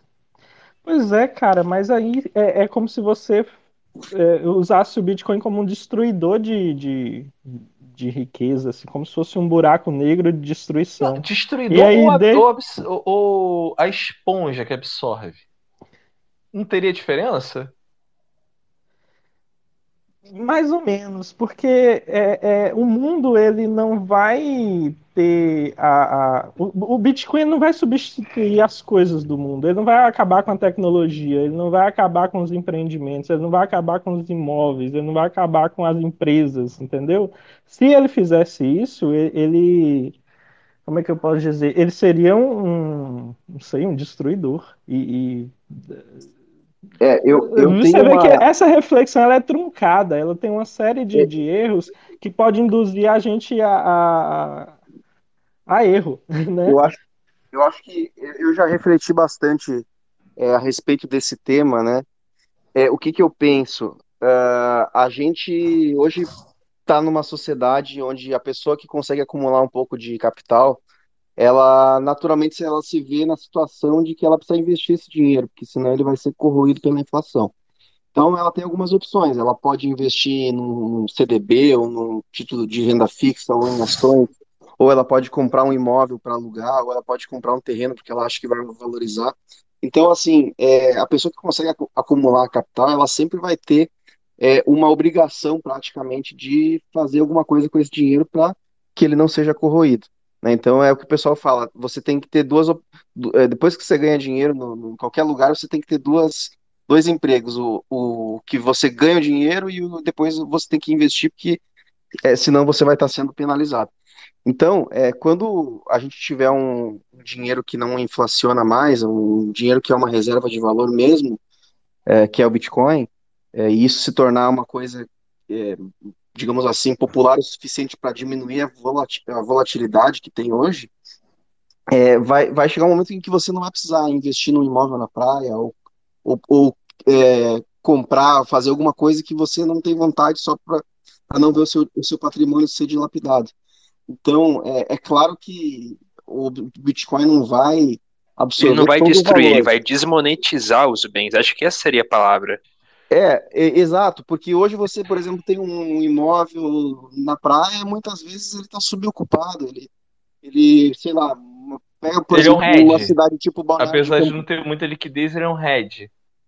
É, o que que acontece? Imagina quanto investimento que você tem em imobiliário, por exemplo, em cidades de praia, em que a- a- o imóvel fica lá, as moscas, é, enfim, sem, sem ter utilização, apenas porque o cara precisa aquele, ver aquele dinheiro, é, aquele imóvel Na valorizando, aquele verdade, na verdade, ele vai dar valor para o real ativo, né? Se for um ativo bom em que as pessoas procurem ele, aquele de fato, sei lá, um imóvel bom na, na frente da praia que todo há uma procura grande para ele, ele vai ter Isso, o seu certo valor. Agora, se perfeito. for aquele especulativo em que todo mundo está tentando especular naquele imóvel, ele vai depreciar, entendeu? Isso, Então, isso. ele vai Ah, pessoal, o mas olha só, no Mas caso, vamos lá. pro raciocínio que eu De- tava deixa tentando eu. levar. no caso, V- vamos lá, no Luan. caso, Manda no ver, caso Luan. que você. Salve, Jack. Abração Tranquilo? aí. Oi, É, mas ó, só Ah, continuando, é, se a gente vivesse então sob o padrão Bitcoin, agora a gente tem uma moeda absolutamente estável, previsível, sem a, a- interferência nefasta do Estado, é, qual, qual seria a alteração de valor desse imóvel na praia? Ah, o que eu enxergo é Ele ia que perder valor, ele ia ganhar valor, ou ele isso continuaria sendo um imóvel na praia? de- depende, depende Depende se do imóvel, depende, isso, porque é exato. procura, oferta e É, demanda. Se essa você é não Não, um não, eu tô, valor, eu tô, eu tô querendo é que vocês raciocinem sobre, a- sobre a perspectiva de a gente mudar o padrão monetário. O que que vai alterar em valor você sair de um padrão dólar, shitcoin dólar, para Bitcoin? isso. O, o É que, o isso que que eu, tô falando o, que, o que que a gente, dizer, a gente, a aí, gente e- cai no erro de achar que o Bitcoin ele vai tirar o valor de outras classes de ativos. Olha isso, só, mas, Eu a- acho mas que olha só, isso pode induzir o a erro. Bitcoin, ele não vai tirar o valor de nada, mas ele vai trazer à luz a verdade, a, as nossas verdadeiras intenções e ou Hum, vontades. No caso, eu não quero investir isso. nessa casa, mas vou investir para não depreciar meu capital, etc. Mas tendo Isso. já o Bitcoin, né, toda essa a gente vivendo uma situação dessa, eu investiria aquilo que eu realmente tenho vontade. Então ele, a gente só, só dig- digamos que mudaria o parâmetro. na verdade, do Tá, resumindo, rapidinho. Um momento. Um momento. Um momento, assim. Por exemplo, quando eu penso sobre esse ponto aí, e depois eu quero que o Luan conclua dizendo como é que ele iria fazer a métrica, né, do- com o que, que o Bitcoin compete em relação ao seu, seu market cap real, o seu valor. Eu diria o seguinte, quando eu uso, eu, e eu adoro essa expressão, tá? Eu, em particular, sou apaixonado por essa expressão. O infinito dividido por 21 milhões. A ideia é que, ele, ao se tornar unidade de medida, tudo que eu crio, o Bitcoin absorve o valor, porque é medido nele, entendeu? Então ele vai captando o valor de cada, de, tudo que a gente criar. É nesse sentido, Luan. Não, eu entendi, Jeff. E, e, assim, ele, ele tem uma. Mas isso, uma faz, isso tem sentido? Eu, eu acredito que não, e eu vou tentar explicar por quê. Boa, vamos É, lá. o Bitcoin, ele não vai te trazer é, riqueza. Ele é uma moeda justa. Ele é uma moeda verdadeira. Então, o que, que você vai deixar de fazer é de ser roubado, de perder. Então, é como se. Imagine a seguinte situação: a partir de hoje, um ser iluminado passa a controlar o dólar e ele jamais vai ser inflacionado, vai ser uma moeda estável, confiável, é, livre, é, com todos uh, os benefícios que o Bitcoin traz e nós, como bitcoinheiros, estudamos há muito tempo. O que, que isso mudaria? Você não vai ganhar, você vai é, é trazer justiça e estabilizar. É como se a gente é, tivesse a segurança de saber que você não vai ser roubado. Então, é, a forma que eu acho mais interessante de, de pensar isso é que você vai é, não vai precisar mais se preocupar em você ter perda do seu valor monetário, você tem que buscar outra coisa para tentar fugir da perda que, que eles causam na moeda. Ou seja, ele vai representar de modo justo o valor de cada mercadoria existente no mercado, além de, do próprio valor intrínseco. E, e eu vou criar Exato. coisas de maior valor para que eu possa captar uma maior parte disso que é tão escasso. Isso. Então, ah, então assim, ele, ele, ele não vai acabar com as outras classes de ativos, elas ainda teriam seu valor, eles, ele só não vai ser depreciado. É, mas tem um outro fator que é o- que eu acho que eu estava dando exemplo ali, Eu né? concordo com o que você falou, Henrique. Amplia aí pra gente. É, exatamente. O, o, o que que vai acontecer além desse, desse ponto que o, o Luan falou? Vai ter um ponto em que alguns maus investimentos que só são feitos para se proteger da depreciação da moeda, eles não vão acontecer. Então, é, é, é mais ou menos por aí. Então, esse o Bitcoin ele vai capturar parte desse valor monetizado, né? Ou seja, tem um Uhum. imóvel que ele tá lá as moscas, mas é, eu fiz ele só para não perder valor, né? Esse imóvel vai deixar de existir. Isso, mas são ativos financeiros, né? Você vê que já limita um pouco, não, não é. É porque assim, o pessoal co- compara o market cap do Bitcoin com ah, todas as empresas listadas em bolsa, ou todos os imóveis, ativos reais mesmo, ativos que têm Não, é, valor, beleza. que são. Eu vi- eu vi E isso pode disso. induzir a erro, entendeu? A gente achar que vai chegar nesses, nesses patamares estratosféricos. O, o- não, não, não. O Fernando Ures, para quem vê também, ele tem um vídeo falando. Ele é. Ele não é economista, não, mas ele é, é um cara muito bom, que tem uma especialidade em economia, e ele fez sobre isso. Justamente para tentar falar o que o Luan tá dizendo, tá ligado? É, A Aham. parte que o Bitcoin- o Bitcoin conseguiria absorver seria o M2, é a parte circulante de depósito, se eu não me engano, entendeu? Ele teria um limite. Ele tá bem específico no vídeo dele, mas é, o que o Luan está falando, a, a, eu consegui entender agora, faz total sentido, entendeu? É só, só a parte circulante mesmo do mundo. E daí chegaria, se eu não me engano, tá? Chegaria perto de 30 milhões, mais ou menos o que tem hoje, né? Claro que vai aumentar com a inflação que tá. Entendeu? Isso, e hoje tá, o Mas aí é só, tá é só pesquisar no, no Fernando Urich, lá no canal dele, que daí tem um que ele explica bem direitinho com gráficos e tal, e ele dá a opinião Fernando dele. hoje nada, tem o Luan ali, ele vai me explicar isso. Não, mas aí com gráficos e tal, aí- mas se, se o Luan botar aí também entendi. tá suave, pai. Aí a gente quer também, porque faz tempo, É. faz, falar nisso eu vou, eu gosto até de relembrar com essa ideia, eu vou até ver de novo esse vídeo, tá ligado? Pra Não, mas uma- eu trouxe esse assunto porque eu achei brilhante, cara, o raciocínio que ele trouxe da outra vez e faz sentido pra caramba. Faz sentido Isso, porque com o que que você mede hoje o market cap de todas as empresas listadas em bolsa? Todos os imóveis, por exemplo. Essa é é aquela linha que o pessoal já deve estar sabendo que eu estou me referindo. É em dólar. Então, o market cap do dólar não atingiu o valor de todas as empresas listadas em bolsa, de todos os imóveis, ou de todos os outros commodities, todos os outros ativos que têm valor real, que tem, que tem é uma necessidade da sociedade humana. Fora Entendeu? que tem uma boa Então- parte de uma grana nesses ativos que são totalmente. Não existe, tá ligado? Sim. Aí o que Fora que eu, não eu, eu, eu, eu não tô falando que o Bitcoin não vai absorver o market cap de tudo que é, é fuga de inflação, instrumento financeiro de tentativa de se proteger da, da- de toda a merda que o Estado faz com o nosso dinheiro. É, eu estou falando que a gente tem que ter cuidado e não comparar o market cap do Bitcoin com outras classes de ativos, porque essa lógica ela pode induzir a erro. Esse que é o ponto. Entendi. E deveria se comparar ele aonde? Pra ficar bem claro.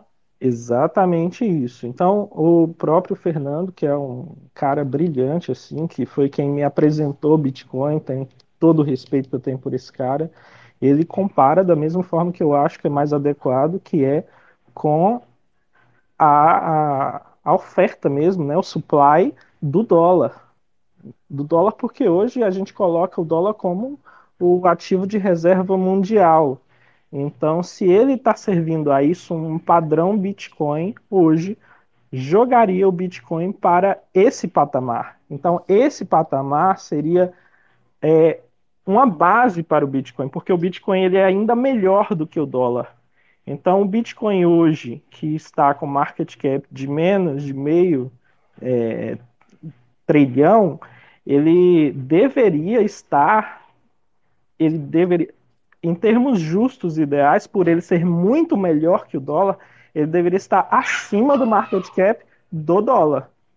E não é simplesmente todo o crédito que é contado em dólar, que é todo o falso dinheiro, que é, é, reserva fracionária, não. A oferta mesmo, dólar que existe de, concretamente, que foi criado pelos Estados Unidos da América.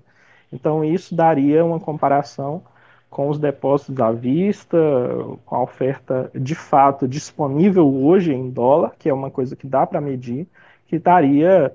É, não confie no que eu vou falar, verifique lá. Eu acho que está em torno de 20 trilhões, mas ultimamente, nos últimos meses, né, obviamente eles começaram a esconder essas métricas. Elas eram bem atualizadas e agora você procura no site do Fed, fica uns gráficos meio O que eu tinha visto era truncados ali. ah, 20 Mas é- trilhões, né, que tu viu?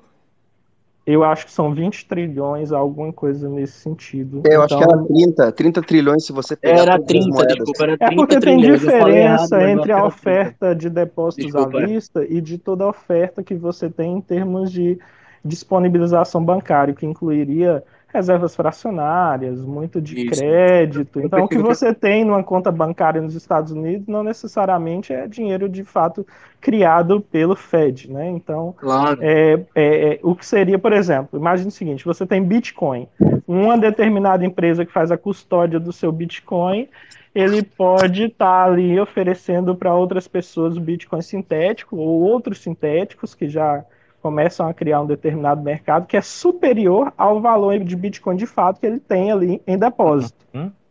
Então, esse mercado naturalmente vai ser criado pelo Bitcoin, porque isso é uma necessidade do mercado, assim. Que é de- justamente de- o mercado de de futuro, serviços financeiros. É. É, A então, assim, gosta. se você está comparando 20, 21 milhões, que é a oferta concreta de Bitcoin que vai ter ainda, hoje é 19 e pouco, é, você tem que comparar com a oferta concreta de dólar criada pelo Fed, não necessariamente com todo o dólar que dizem estar em bancos. Então, a diferença de M1 e M2 tem que ser bem observada aí para essa comparação. Então, eu acho que não chega aos 30, não. Acho que está em 20 ou menos. Mas aí é o seguinte, o Bitcoin é muito melhor que o dólar, é uma moeda que circula livremente em todo o mundo, ele tem muito mais qualidades do que o dólar e uma amplitude maior, né, do que se limitar aos Estados Unidos. É, então, ele naturalmente deve ter um market cap superior ao do dólar. Então, isso nos daria um valor comparativamente usando essa métrica, e isso é uma das grandes vantagens do Bitcoin, né? É exato, dá para você fazer comparações, estabelecer é, relações lógicas, embora, obviamente, a realidade não seja obrigada a seguir o que a gente pensa, é, em torno de, é, seguindo isso, 40 vezes o valor que a gente tem hoje. Então, hoje a gente tem Porra. o Bitcoin em torno de 20 mil dólares, então eu multiplico por 40, seria alguma coisa em torno de 800, facilmente chegaria aí aos 1 milhão, que é o que a gente hoje entende que seria o market cap justo do Bitcoin. É, então, um Bitcoin equivalente a 800 mil, um milhão de dólares. Mas Então- nominalmente, nominalmente, provavelmente daqui pra lá vai crescer muito ainda. Né? Vai estar muito mai- bem E maior muda, ainda um é. E muda, Nominalmente, porque sim. é, eles vão crescer, eles vão inflar, né? Então é um milhão que a gente está pensando hoje, mas eles vão Do- no sentido do valor de compra tanto, hoje, né? é, que talvez daqui a um Helvin ou um, eh, um ciclo e meio, né? Que a gente já teria dois Helvins aqui daqui a seis anos, talvez esse valor já possa ter pulado para 2, 5, 10 milhões. É, cara. É, eu, é mu- cara, eu acho muito da hora esse teu raciocínio quando sempre precisa trazer. Mas é, eu ficava naquela de que, pelo fato de que ele vai medir tudo, é como se ele estivesse absorvendo o valor de tudo. A gente morre de fome se a gente tiver Bitcoin trocado por mais nada, né? Pô! Mas vou morrer baleia. É, a gente tem esse imperativo ético, né, de, de morrer baleia. Vou morrer Isso é uma baleia. certeza. Cara, mas é surreal, cara. Esse é um, é um bom parâmetro. Cara, é sensacional, cara. O Bitcoin é um, é um mundo. Cara, tem alguns anúncios pra fazer pra vocês. Alguns anúncios assim, bem, bem legais. Deixa eu ver se tem alguém aqui que tá participando. Acho que só o Bit- Bitcoin Papagaio. É, cara, se Satoshi permitir. é, aí, olha quem tá aí, chegou aí, grande Gilberto. É, domingo que vem, possivelmente, a gente já tá com o filme finalizado, totalmente dublado em português, que é o, o The Great Reset, né? A ascensão do Bitcoin. Eu tô muito ansioso para isso estrear logo isso aí em português com, com a galera aí da comunidade toda. Dove, Renato, Alan. Ah, eu falei Renato, Renato apareceu aí. Então, cara, ansioso aí para que domingo a gente. Para que domingo a gente já consiga estrear esse filme aí e curtir aí, que é, foi, foi um baita. Um baita desafio fazê-lo. Sexta-feira eu vou estar participando às 18 horas de Brasília. Eu vou estar participando do Foc Money Portugal. Foc Money Portugal. E é, acho que são isso. Quarta-feira, lá no Berto Leal, com o Kaique, com o Laurence. Então, assim, tá, tá, tá bem interessante a, a semana.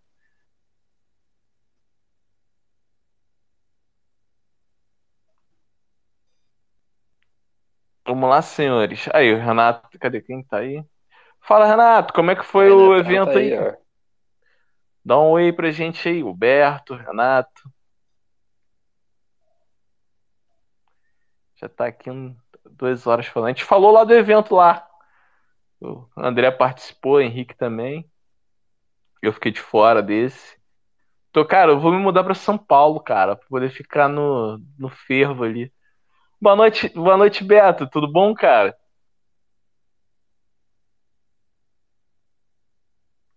Fala com a gente. Acho que o cara não tá conseguindo. Ei, Jeff, deu uma sumida, voltei. Só queria deixar registrado. Tava assistindo as lives do Renatão, cara, e tem uma frase que não sai da minha cabeça, que ele fala dos poderes. Existem três poderes: poder da arma, poder do dinheiro e poder espiritual. E, cara, Bitcoin é muito isso, cara, é o poder espiritual e o poder espiritual ele emana através dos séculos e, cara, isso é muito profundo. É, eu, eu entendo, eu, eu, eu entendo que seja profundo, porque essa questão, né, da religião, ela permeia a, a história humana. Só que pelo fato de eu ter uma certa desconexão com esse lado, com essa coisa de divino, eu não consigo entender muito, entendeu? Eu não consigo olhar e tatear ou eu, eu sei que é profundo, eu sei que isso Jeff, você conduz já, muitas já, já conheceu a- as ideias de Spinoza, filósofo? O Deus Sim, que Deus, que Deus é, é, é, ba- é um eu, eu Deus tenho uma ideia do que é o Deus de Spinoza. naturalista. O- Inclusive, o muita, próprio muito da Deus é esse galera. momento aqui, né? O Deus de Spinoza seria isso. essa Exatamente. satisfação aqui. É, eu sou bastante é, amigável com relação a essa ideia e pelo que eu já ouvi você falar com Leta, outros papos maneiros que vocês já tiveram, eu acho que a gente tem uma- umas ideias bem parecidas. E eu acho que é, dá para a gente conectar essa visão mais é, menos, como é que eu posso dizer?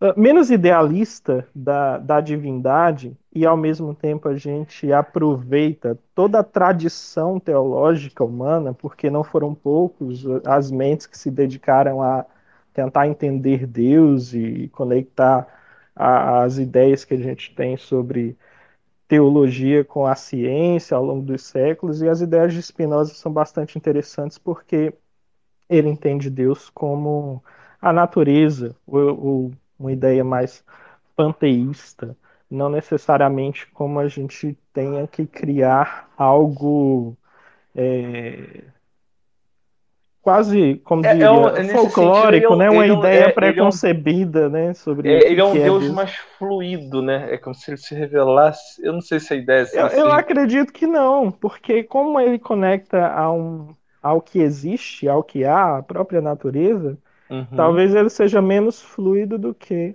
outras ideias que tornam a ideia de Deus mais mística.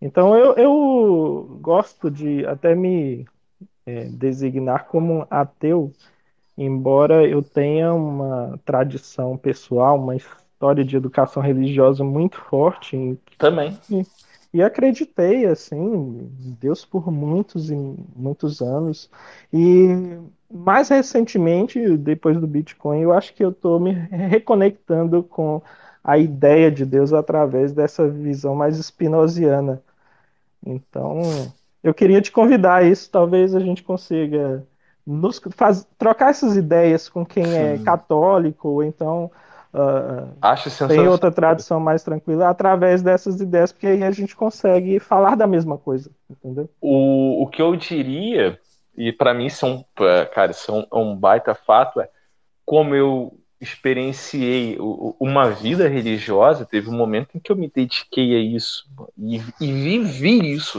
Então, assim, eu senti, foi, foi incrível. Hoje, por N motivos pessoais, acho que não me cabe, estou em outro momento. Porém, há muito do que é descobrir o Bitcoin e o que ele veio fazendo comigo e com a minha mente, ele é extremamente similar à experiência religiosa. E Jeff, complementando, tu pode ser espiritual sem ser religioso. Não, não é uma Sim, relação eu- sim, ligada, sim. direta, sabe? Porque, tipo assim, imagina que daqui, vamos dizer, 20 anos, todo mundo tá milionário em seus bitcoins, Bitcoin foi adotado, padrão Bitcoin já tá presente, tudo mudou. E aí, o que que vem depois? Qual que é o sentido depois disso? Cara, na verdade, eu acho que o sentido veio antes desse momento. A minha resposta seria: o sentido veio antes desse momento. É que possivelmente isso, por ele ser uma régua mais justa, é, e para mim seria a resposta: criar valor. Criar valor. Aí eu associo todas as coisas que você encontra no Bitcoin. A questão da transparência, então eu acho que esse momento ele vai ser mais um momento de celebrar toda essa construção, entendeu? E nesse sentido eu acho que esse momento seria divino. Fez sentido para você?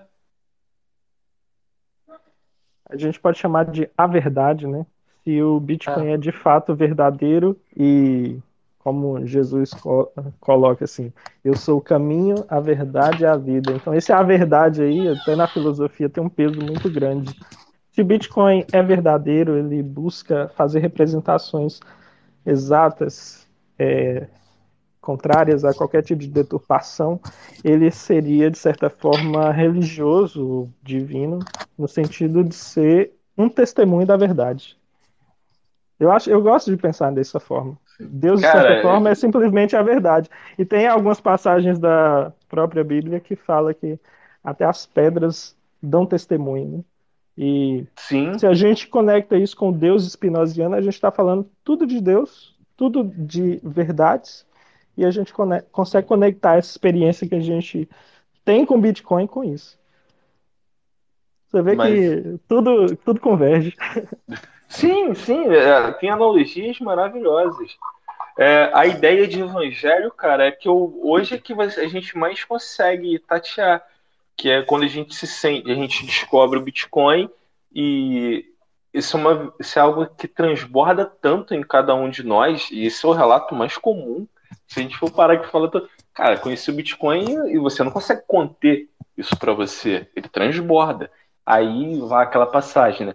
Ide por todo o mundo e pregai o evangelho. E o significado de evangelho, né? Pregar essa boa nova, essa boa notícia. Cara, todo mundo aqui vive isso. Não vou dizer nem em maior e menor grau. A gente vive isso.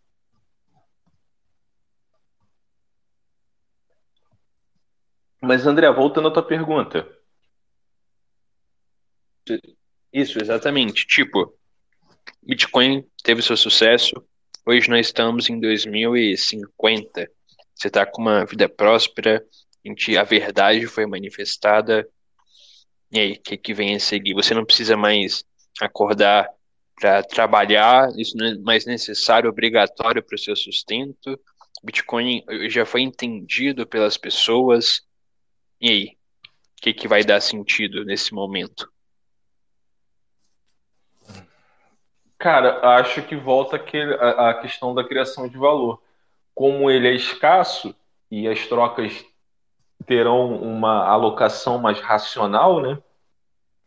É, tudo que todo mundo for fazer, é, e lembre-se, nós somos pioneiros nisso, né? Então todas essas outras gerações que vão suceder a gente, é, as pessoas vão lutar mais para criarem coisas de maior valor, para que consigam captar um pouco dessa riqueza dessa commodity que é a única commodity escassa criada pelo homem. Que aí eu acho, eu acho que nós seremos muito poucos, entendeu? Mas o reflexo do que somos vai ecoar em toda a sociedade. Assim espero. Sim, sim, com certeza. Mas você, na sua vida pessoal, pensa nisso? Uh, não, hoje não. Porque hoje eu tô naquela fase assim, é, tipo, de tá, eu tô nesse momento em que é pregar, é criar valor, é conectar, é nos fortalecer. Então, mas olhando lá na frente eu enxergo dessa maneira. O que eu vou estar tá fazendo eu não faço a menor ideia, mas acho que ainda vai ser gerar valor. Eu acho que para mim, a, a, opinião que eu daria, né, e a minha visão é essa, o maior, o maior efeito de segunda ordem que o Bitcoin vai criar na sociedade é essa questão de, de, de você criar valor. Porque as coisas agora têm valor, elas não são mais diluídas. Então você vai ter prazer em seguir vocações, em desenvolver coisas. Sim, com certeza. E acho que isso pode ser resumido numa coisa só, que é primeiro você chegar e conseguir o seu sustento e depois ajudar o próximo, né? Tava vendo um vídeo muito legal esses dias, o cara tava Pirâmide de comentando Maslow, que cara. isso, e a Pirâmide gente vai ter, a gente vai ter o retorno da possibilidade de realmente realizar as nossas vocações e, e propósitos pessoais, né? É, e aí esse cara que eu tava vendo no vídeo, ele comentou que os negócios são uma maneira de ajudar as pessoas e que por um acaso também geram dinheiro. Sim. Eu gosto muito dessa perspectiva, tá? Gosto muito dessa perspectiva. Que primeiro você gera o valor e isso e as, todas as outras coisas são efeitos de segunda ordem, inclusive enriquecer. Sim. Nunca o O dinheiro é um contrário. subproduto de você ser uma pessoa que gera muito valor para as pessoas. Você ajuda e gerar valor não é nada mais é do que palavra bonita para você ajudar a pessoa. Sim. Sim, acredito nisso. Posso estar sendo idealista, posso talvez até estar sendo ingênuo, não sei. Mas é assim que eu vejo. E é assim que eu tenho escolhido viver. E, cara, se o Bitcoin está potencializando isso, eu sou grato. Com certeza. Entendeu? Então, acho que Ah, sei lá. Eu, cara, eu, tô- eu particularmente estou vivendo um momento incrível desde abril, que eu fiz a postagem do meu primeiro vídeo. E hoje aqui estamos aqui na bolha e conhecendo pessoas incríveis, trajetórias incríveis e Uhum. Cara, é, é completamente diferente, cara, do- de tudo que eu vivi num- numa vida Fiat, O que eu acho mais legal vai ser quando a gente começar a fazer negócio e desenvolver projeto entre a gente, cara, porque realmente o cara que descobriu o Bitcoin e teve esse proof of work, com certeza são pessoas que têm uma visão de longo prazo. Cara, tá aí, ó. Tem, ó. Vamos lá, dar uma boa noite aqui pro Kaique. O Kaique desenvolveu uma carteira, cara. Tem o Soul Bitcoin, cara, que é um projeto de adoção. O, o Soul, é, ele conhece, hoje ele já tem a maior, possivelmente a maior metragem quadrada de adoção de Bitcoin no mundo. Então, assim, tá acontecendo muita coisa, cara. Kaique aí fez uma carteira Lightning que você consegue abrir canais nela. Salve, Kaique. Dá uma boa noite aí pra gente. Alô, alô, boa noite. Fala, Kaique. Salve. Cara, Kaique, fala pra galera aí com quantos anos que você desenvolveu a tua carteira Lightning. É, eu comecei a desenvolver a, a carteira quando. ah, eu só vou te cortar, Kaique. Sabe por quê? Que você vai contar essa história na quarta hold. Eita. Ah, E eu, vou, eu sou ruim e vou fazer esse suspense. Então não pode falar. Mas conta por alto aí sem estragar a surpresa lá, lá pra quarta-feira lá. Tá, tá. É, eu comecei a desenvolver. Eu, foi dois meses depois do meu aniversário de 16 anos, mas. É, agora eu não sei se. é, mas quando eu tinha 15, eu tinha, eu tava com, a- eu tava com não sei o que na cabeça de desenvolver uma shitcoin. Eu desenvolvi. De- Não lancei, mas desenvolvi. Cara, sensacional, cara. Eu já te dei os parabéns. Valeu. É, Na quarta aí, a gente, todo mundo, 21 horas, quarta road, coberto leal. Que aí o Kaique vai estar lá pra, pra contar essa história incrível. Cara, eu com 16 anos, cara, tava comendo meleca, cara, tava fazendo muita merda. Aí Ô, eu- Kaique, a gente tem que fazer uma live abrindo o GitHub explorando esse projeto aí, viu? É, uma boa também. Bora. Botar, abrir a tela e, enfim, e você mostrando passo a passo como que tu fez, de onde que tu tirou uma ideia. Eu acho que isso vai ser muito importante pro, pro pessoal. Bora. Vou fazer uma pergunta aqui pra vocês. É, às vezes eu me sinto muito. Voltando à conversa que a gente estava tendo anteriormente, né? É que esse nível mais filosófico sobre- que o Bitcoin exerce sobre a gente. É, eu, eu ficava me achando muito sozinho. Você, pô, será que eu sou maluco? Achar assim que ah, esse ativo, essa moeda, ou que seja, esse protocolo, é, pensar ele quase que religiosamente, eu me achava sozinho nisso, mas parece que não. Para vocês também é assim? Com certeza. Pode falar? Pode? Eu quero, Cara, ouvir- eu quero a ouvi-los. gente, a gente teve uma conversa cabulosa aqui na sexta-feira que simplesmente não foi gravada, né? Então, claro que é totalmente impossível eu resumir tudo que a gente falou aqui na sexta, mas eu não sei se quem tava aqui, cara. Acho que o Panorama tava, Depois que eu saí, tava. né, que vocês falaram isso. Né? é, o Soul tava também. É, depois ficou eu e Vils conversando um pouquinho com, com o Soul, mas enfim, tava um outro pessoal aqui, a gente mergulhou nessa bolha, é, nessa subbolha, né, da, da- questão da religião, mais especificamente do cristianismo, que é a minha religião. E, e eu fico pensando que assim, eu trouxe um- uma imagem que vou até colocar, vou até publicar aqui no Space de novo, de que assim, eu tenho uma, uma grande dificuldade de ver o Bitcoin como é, uma religião especificamente, justamente por crer que ele abrange algumas áreas da vida, é, mas não todas, né? Ele não, ele não responde todos os, os lados da vida. E aí eu trouxe um, um diagrama de um filósofo holandês que é o Herman Doiverd, né? E o Doiverd ele fala sobre os aspectos modais, que são Mas, ô, ô, sobrinho, eu, eu- o que você está falando, por eu conhecer a, a, a fé cristã e ter vivencia, vivido ela, eu acho que ela faz muito sentido para quem tem- usa essa lente. Quando você está em um, um- outro aspecto, aí vou trazer um contraponto, talvez, com, com o Luan, ou o que eu estou vivendo hoje, é, é- essa barreira é muito fácil quebrada. Cara, então, eu tenho uma, uma- certa dificuldade e talvez aí venha a pergunta que seja da o que lente. seria religião para você? Entende? O que seria uma fé especificamente, né? Porque eu vejo, eu en- eu entendo que a fé, ela é a lente, É, a a- gente a- precisaria definir algumas coisas para a conversa não É. ficar muito solta. Tá. É, porque assim, Vamos eu lá. vejo que, tipo, pô, uma religião é uma coisa que impacta a tua vida e que te faz é, é, querer viver mais. Pô, se for isso, beleza, cara. Bitcoin é É, religião. é não dentro tem, não tem disso, dúvida. é disso. Se, se for, se for aquilo que, tipo, pô, eu tenho vontade de acordar, de dormir, é, de, enfim, economizar, de cuidar da minha saúde por causa disso, pô, beleza, sem dúvida, o Bitcoin vai ser uma religião. Mas, Ah, mas, por exemplo, o- o... vamos lá, esse exemplo aí, na fé cristã, é a ideia de cuidar do templo que habita Deus, né, para que você o preserve, que você trate isso Sim. que foi dado, que é a vida, com o melhor valor e o melhor cuidado possível, sim, né, que você com certeza. E, e- e que de alguma maneira também isso vai refletir que você vai estar melhor e você, querendo ou não, vai levar isso a mais pessoas. Então, eu acho muito análogo. É, a outra, a ideia é o seguinte, para a gente resumir, o que como é definido em religião? É a questão de transcender.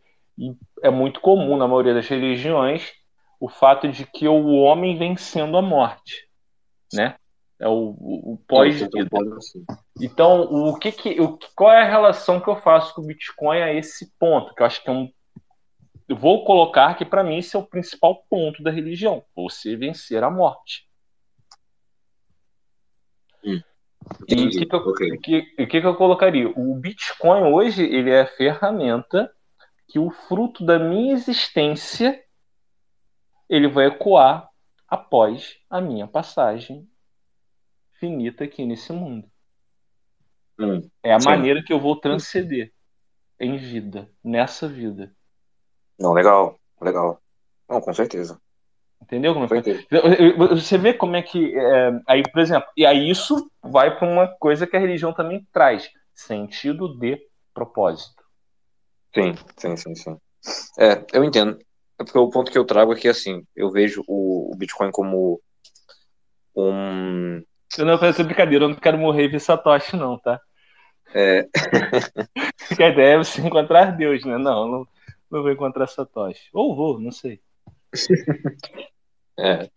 Mas o que eu penso é que, assim, é, você tem o sol, vamos dizer assim, você está na rua no sol, e aquilo ali vai iluminar todo, toda a região que você está andando e tudo que você está enxergando no teu horizonte. E você tem na rua de noite é, alguns postes ou alguns holofotes, entende? É, eu diria, né, que o Bitcoin ele seria um grande, um grande holofote. Ele consegue iluminar muitas coisas, sabe, em relação à nossa vida. Só que, diferente do Sol, ele não consegue iluminar tudo. Entende o que eu quero dizer agora? Não sei se você entendeu. Eu não tô Não, eu falando. entendo, a, a- imagem que você desenhou, sim, eu entendi ela perfeitamente. Não, assim, a questão da analogia, de que eu vejo que o Bitcoin consegue responder algumas coisas, mas não a todas. E, e- e eu vou complementar uma coisa rapidão, sobrinho. É, essa sua analogia foi excelente para quem é cristianismo como nós, cristi- é, que pratica o cristianismo como nós, o evangelho. E você vê que o Bitcoin é como se fosse uma porta de entrada para essa galera começar a conhecer mais o evangelho, entendeu? Ele só pelo sens- pela sensação que ele tem de querer transbordar aquele conhecimento que ele tem, de querer ajudar o próximo que ele que ele não quer se conter com aquele tipo de informação, aquela empatia.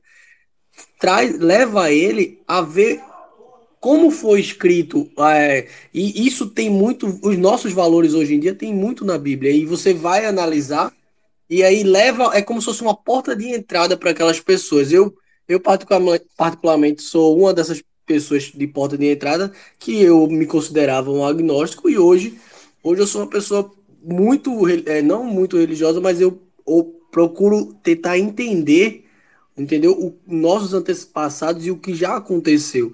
E isso me transformou hoje, eu me sinto hoje numa pessoa melhor. Por incrível que pareça, parece uma coisa ridícula um protocolo transformar uma pessoa, né? Mas me transformou Mas é e, hoje eu e hoje eu sou uma pessoa mil vezes melhor e ainda mais me fez conhecer o, o Deus, entendeu? O nosso, o nosso Deus.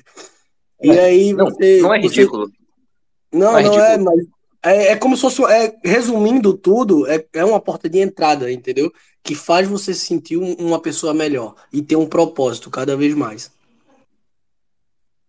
Não, é, e, e, e como eu falei, quando você pensa em holofotes, eles vão te ajudar a não cair em buracos, a não tropeçar, a não, enfim, errar em determinadas coisas, correto? O ponto é, eles não vão te trazer todas as respostas. Então, por exemplo, eu não creio Mas, que. eu- é, desculpa te interromper, Sobrinho. Perdão por te interromper. Não, cara, não. Quando você fala isso, é porque exatamente, porque você tem o, o você tem na, na, na figura do divino a, a, a própria Bíblia diz, né, que é a, a, a própria luz, né? Aí você tem lá vários versículos que diz e, e ele criou a própria luz, enfim. A questão é que para quem não usa essa lente, eu, se- eu- é muito fácil eu olhar ele como esse sol, na qual você coloca outro elemento, entende? Então, cara, mas o que eu tô tentando trazer Só é que o para um fato de que, cristão é assim, inconcebível alguém falar, tipo, tirar a ideia de Deus de lado. Não, eu sei. Mas É vamos lá. proibido, é, inclusive.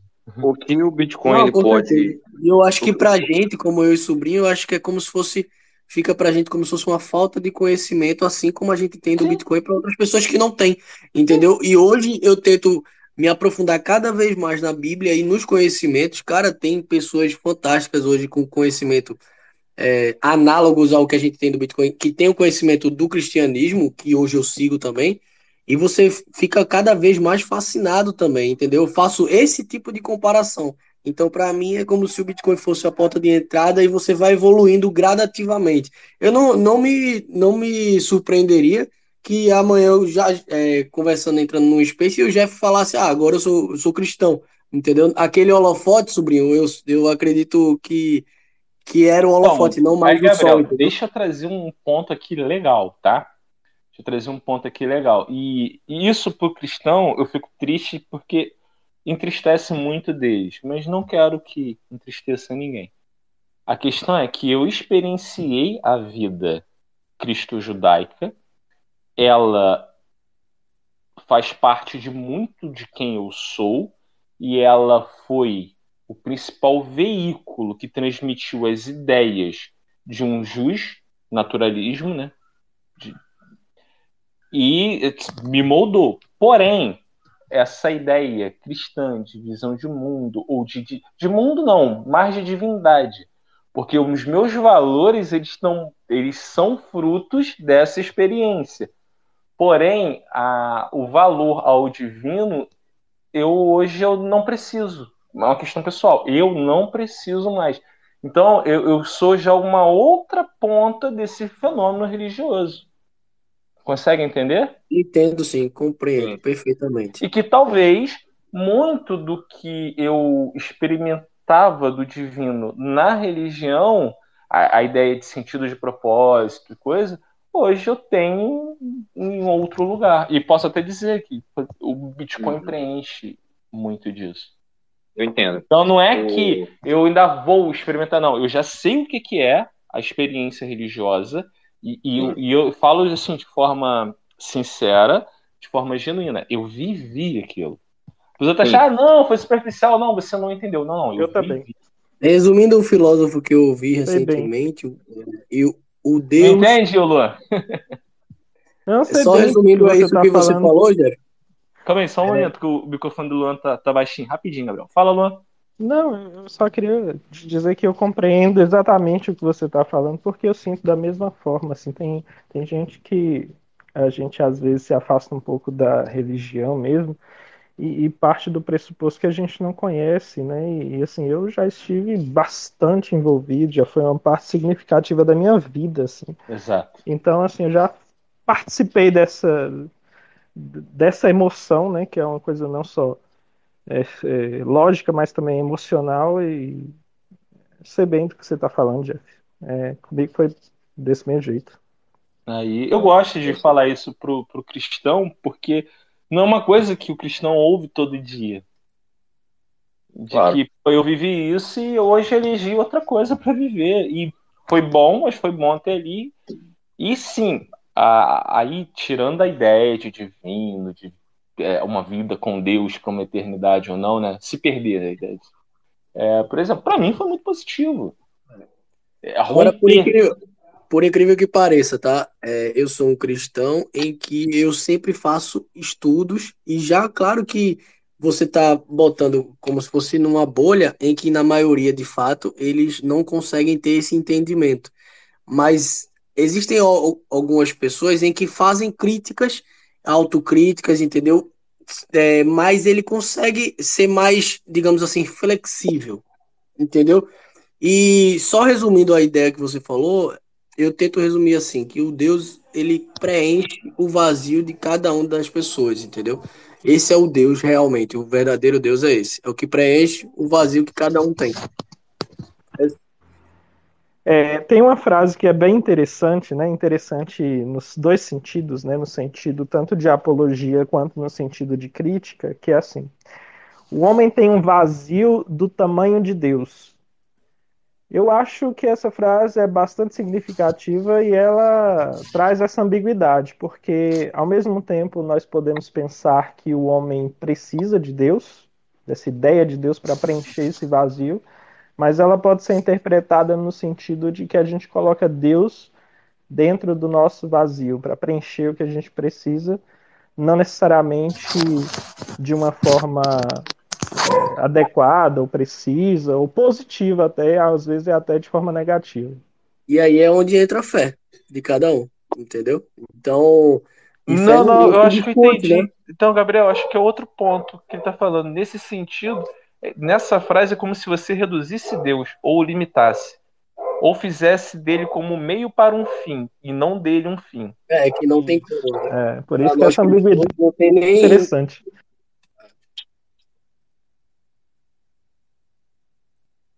Gente, vai conversando aí, que o cachorro começou a latir aqui. Tá, vamos, vamos lá. Tipo assim, cara, é, o que eu quero dizer é o seguinte.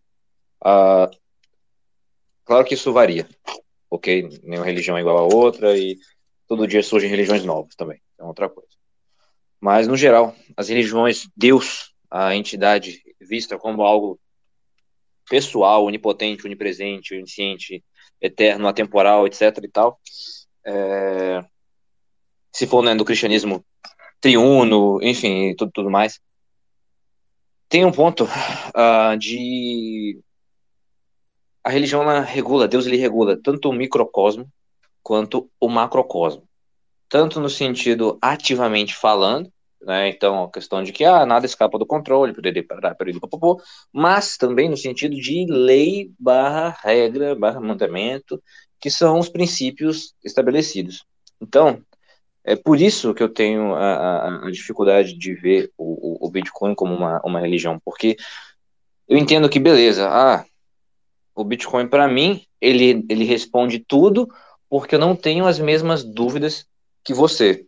Mas a grande chave de virada que eu, que eu, que eu vejo é que, assim,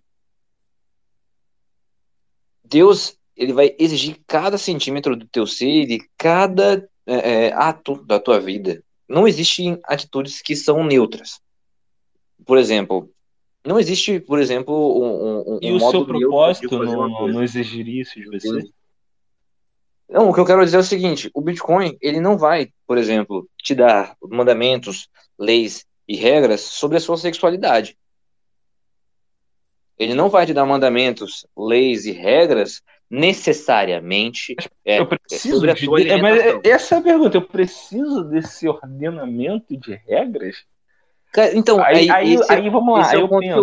Você entende, você entende que, tipo, a tua, a, a tua cosmovisão, ela inclui o Bitcoin como algo, de fato, muito importante, mas ele não consegue ser, ele não é a sua visão de mundo, ele está na sua visão de mundo, Não, mas sim, entende? ele é Ele é uma parte porque. importante Ele dela, é só que porque ele não é ela, a, a entendeu? ideia de regra, em, em vez dela vir de, de maneira é, top-down, é, aí olhando com a lente do Bitcoin, eu teria uma coisa chamada consenso. Eu entendo, mas você entende que o Bitcoin ele tem um, um, um escopo, e esse é um ponto que eu, que eu vejo assim, sabe? Ele tem um escopo de atuação, ele tem um Uhum. escopo até, até onde ele consegue, até onde ele vai, até onde ele vai influenciar. Então, se eu extraio regras gerais, regras universais de entidades que estão inseridas dentro da realidade, eu não consigo, eu não consigo enxergar a realidade de maneira correta, entende? Cara, Por isso que respondendo a tua pergunta aí, ô sobrinho, cara, eu te diria o seguinte: para mim, aí vai se manifestar o maior benefício social que o Bitcoin vai poder trazer, que é a questão da privacidade. Eu não preciso de um conjunto de regras. E dentro do tudo que se relaciona à minha vida, eu revelo ela a quem eu bem entender, entendeu? Que é o lance da privacidade. Privacidade não é segredo, mas eu revelo aquilo que eu quiser. E Jeff. no mais, todas as outras, todas as Pessoal, outras eu tô, tô indo embora, inter-relações. tô indo embora nessa. Valeu pelo, pela dica, pela conversa aí. Foi muito bom. Valeu, tudo. Gabriel. Valeu, Valeu. valeu. Até a próxima. É, é quarta-feira, né? Quarta-feira no programa Quarta Hold, tá? O Kaique vai estar lá falando da carteira dele. Ótimo, massa. Quinta-feira a gente tem um episódio aqui com o Dilson Osório. 8 horas. Top demais. Valeu aí, galera. Obrigado aí. Até a próxima.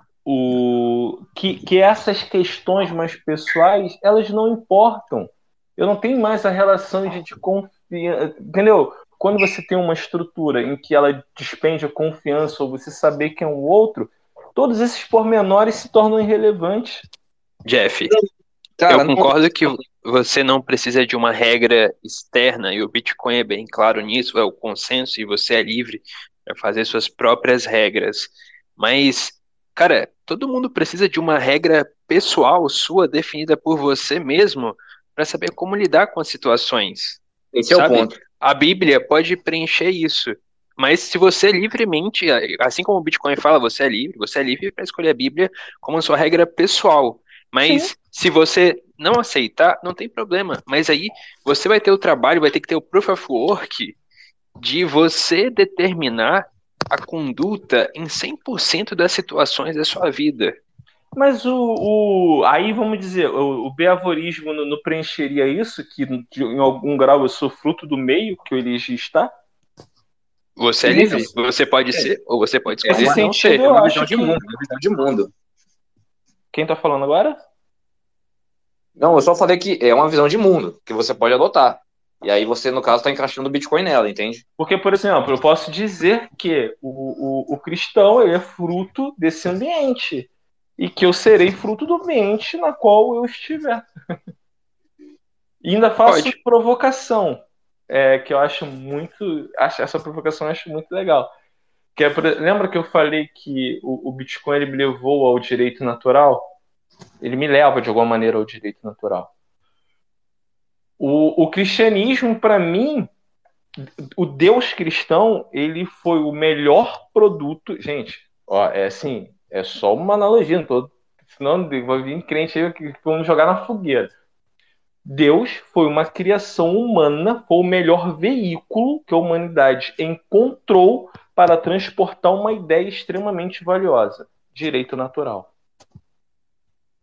Ela é uma, entendeu que eu coloco Deus como uma expressão humana e que ele é um elemento memético que melhor transporta esses valores? Para você, Deus se resume a direito natural. Para mim, não é direito natural, mas ele se, é- a ideia de Deus, ele é o melhor veículo para você passar uma informação. Não, eu entendo. Eu entendo perfeitamente. É o fato daquilo que, ah, você viu que uma coisa estava dando certo, a gente vai continuar repetindo essa atitude, né? Porque ela, em teoria, Não, tá ela nem dando viu que tá dando certo, ela é mais eficiente. Sim, é mais eficiente É para qualquer coisa, não é para, não é, entendeu?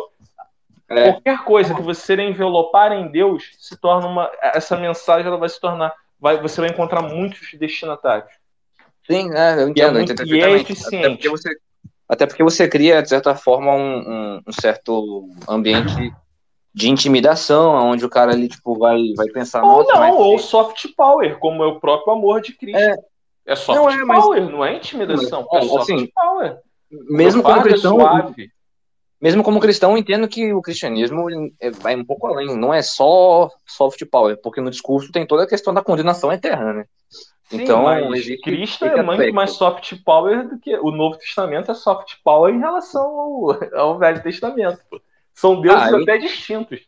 Não, eu entendo o que você quer dizer, mas é porque assim, aí você vai ter uma, uma série de, de, de, de- de pontos de vista diferentes, né? Porque é, eu vejo justamente o que Renato fala com muita frequência, né? De que Cristo ele veio justamente para cumprir, né? O, o Velho Testamento, enfim. E Concordo. você tem uma série e, e você tem um ponto, né? Da nossa civilização, de uns 200 anos para cá, essa essa distinção, ela essa distinção novo Velho Testamento que às vezes se cria até uma dicotomia como se enfim fossem deuses né totalmente opostos entre si bem diferentes é, advém, advém de uma mentalidade advém de Pra uma mim- mentalidade iluminista né vamos Para dizer mim assim são uma duas mensagens, para mim é uma única mensagem em sendo praticada de duas maneiras diferentes. Hard power e soft power. Um é na porrada e o outro é no amor. Ah, eu não. Eu entendo. Um, é- um é um Cara. sacrifício de sangue, ali Não você é vai não. matando animais. Aí Eu esse entendi. cara entende.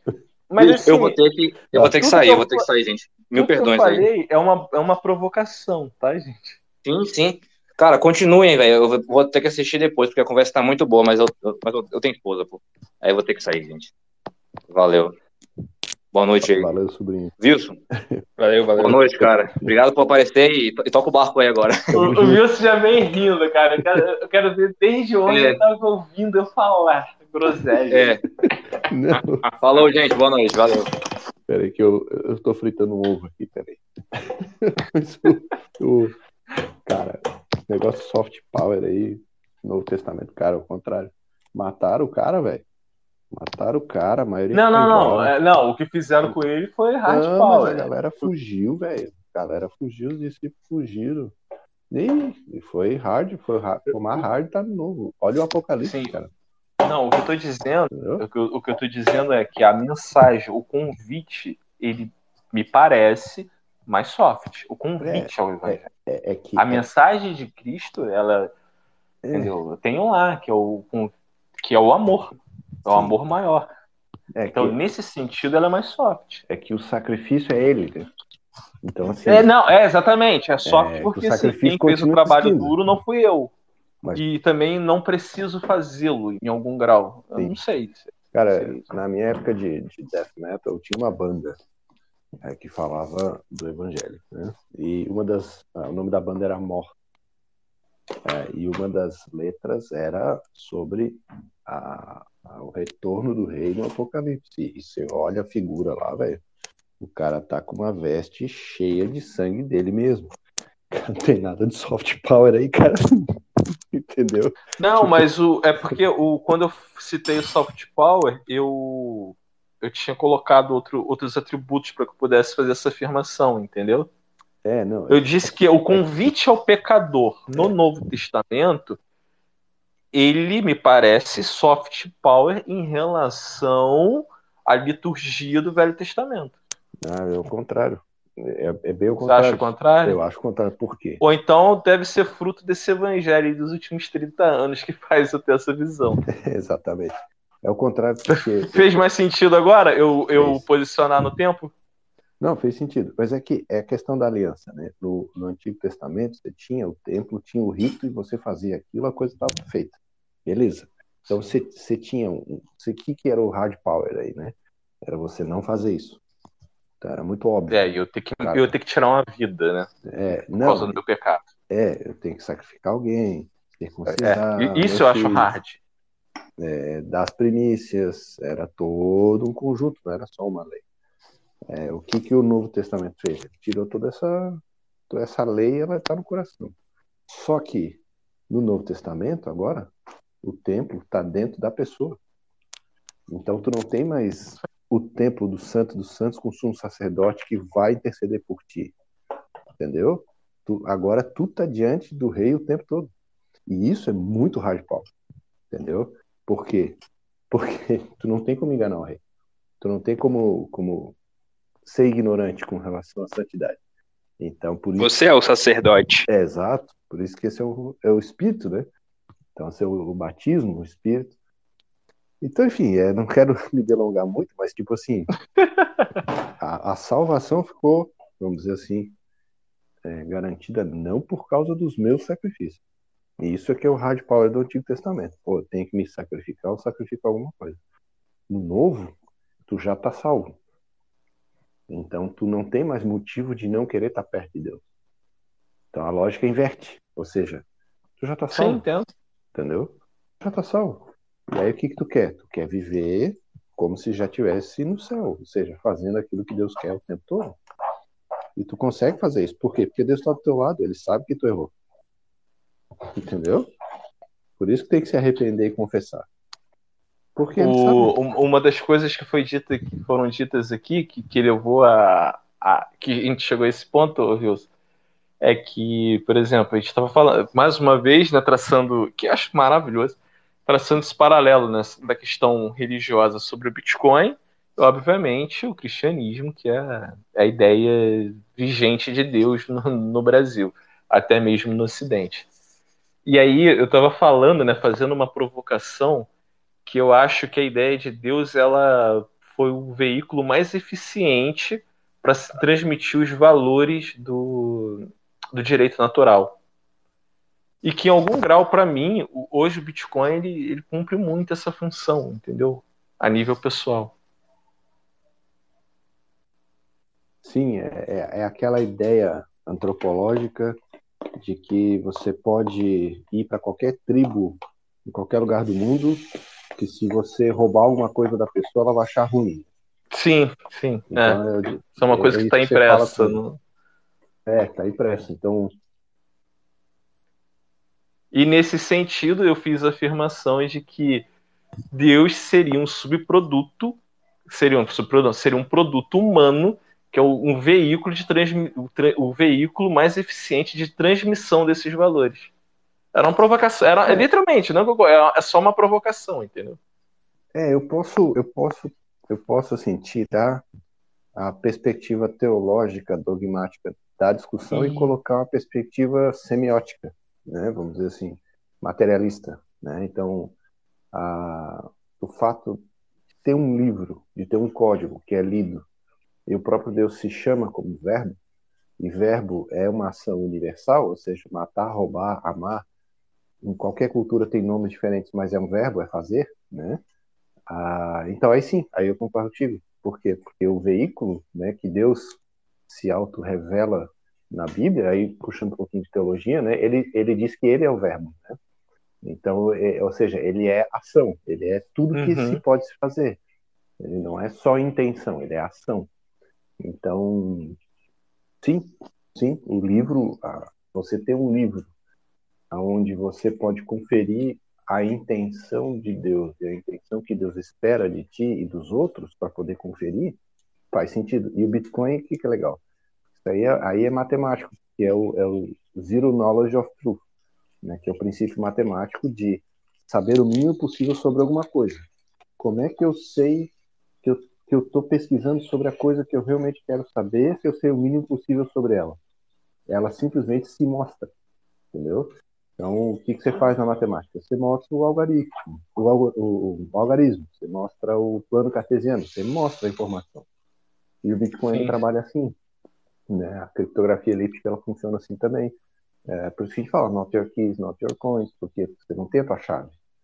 Então, é, enfim, é, tem, aí tem um paralelo grande, que é assim, cara, eu quero fazer uma coisa, como é que eu confio? Quando o outro lado se mostra como ele mesmo. Eu não uso intermediário, né? Então, aí poeticamente falando, né? é, toca aqui no meu dedo e vê a ferida, né? Verifica, não confia. Então, Boa, então, boa, assim, boa. tem um, tem a Bíblia ela tá cheia dessas coisas, né? Quando Moisés vai dizer, pô, a gente conversou outra vez sobre isso, né? É, vai dizer Sim. ah, que o, o, o Egito tem um monte de deuses, quem eu digo que tu é? Então, usa o verbo, eu sou. Então, é interessante, é interessante, porque isso é fácil de comunicar, entendeu? Para qualquer pessoa no mundo. E dá a impressão que a gente veio de uma única torre de Babel, entendeu? Que a linguagem era única e ela era mais centrada em verbos. E aí agora a gente tem linguagem diferente, a gente gasta mais tempo para se entender do que para fazer coisas. Então tem um. E o Bitcoin ele resolve, né? Porque você tem um código que todo mundo concorda, você tem um padrão que todo mundo concorda, e a partir dali as coisas vão acontecendo. Né? A partir dali as coisas vão uh, funcionando. Então você espera de alguém que está nesse meio gerando soluções que eles Aí, o, o Vils, sobre um ponto aqui com, com o André. André, eu tenho umas coisas assim que às vezes eu me preocupo muito.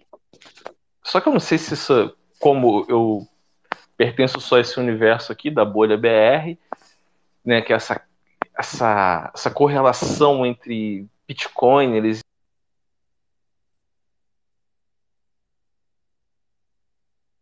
Oi, cortou. Cortou, Jeff. A gente não tá te ouvindo.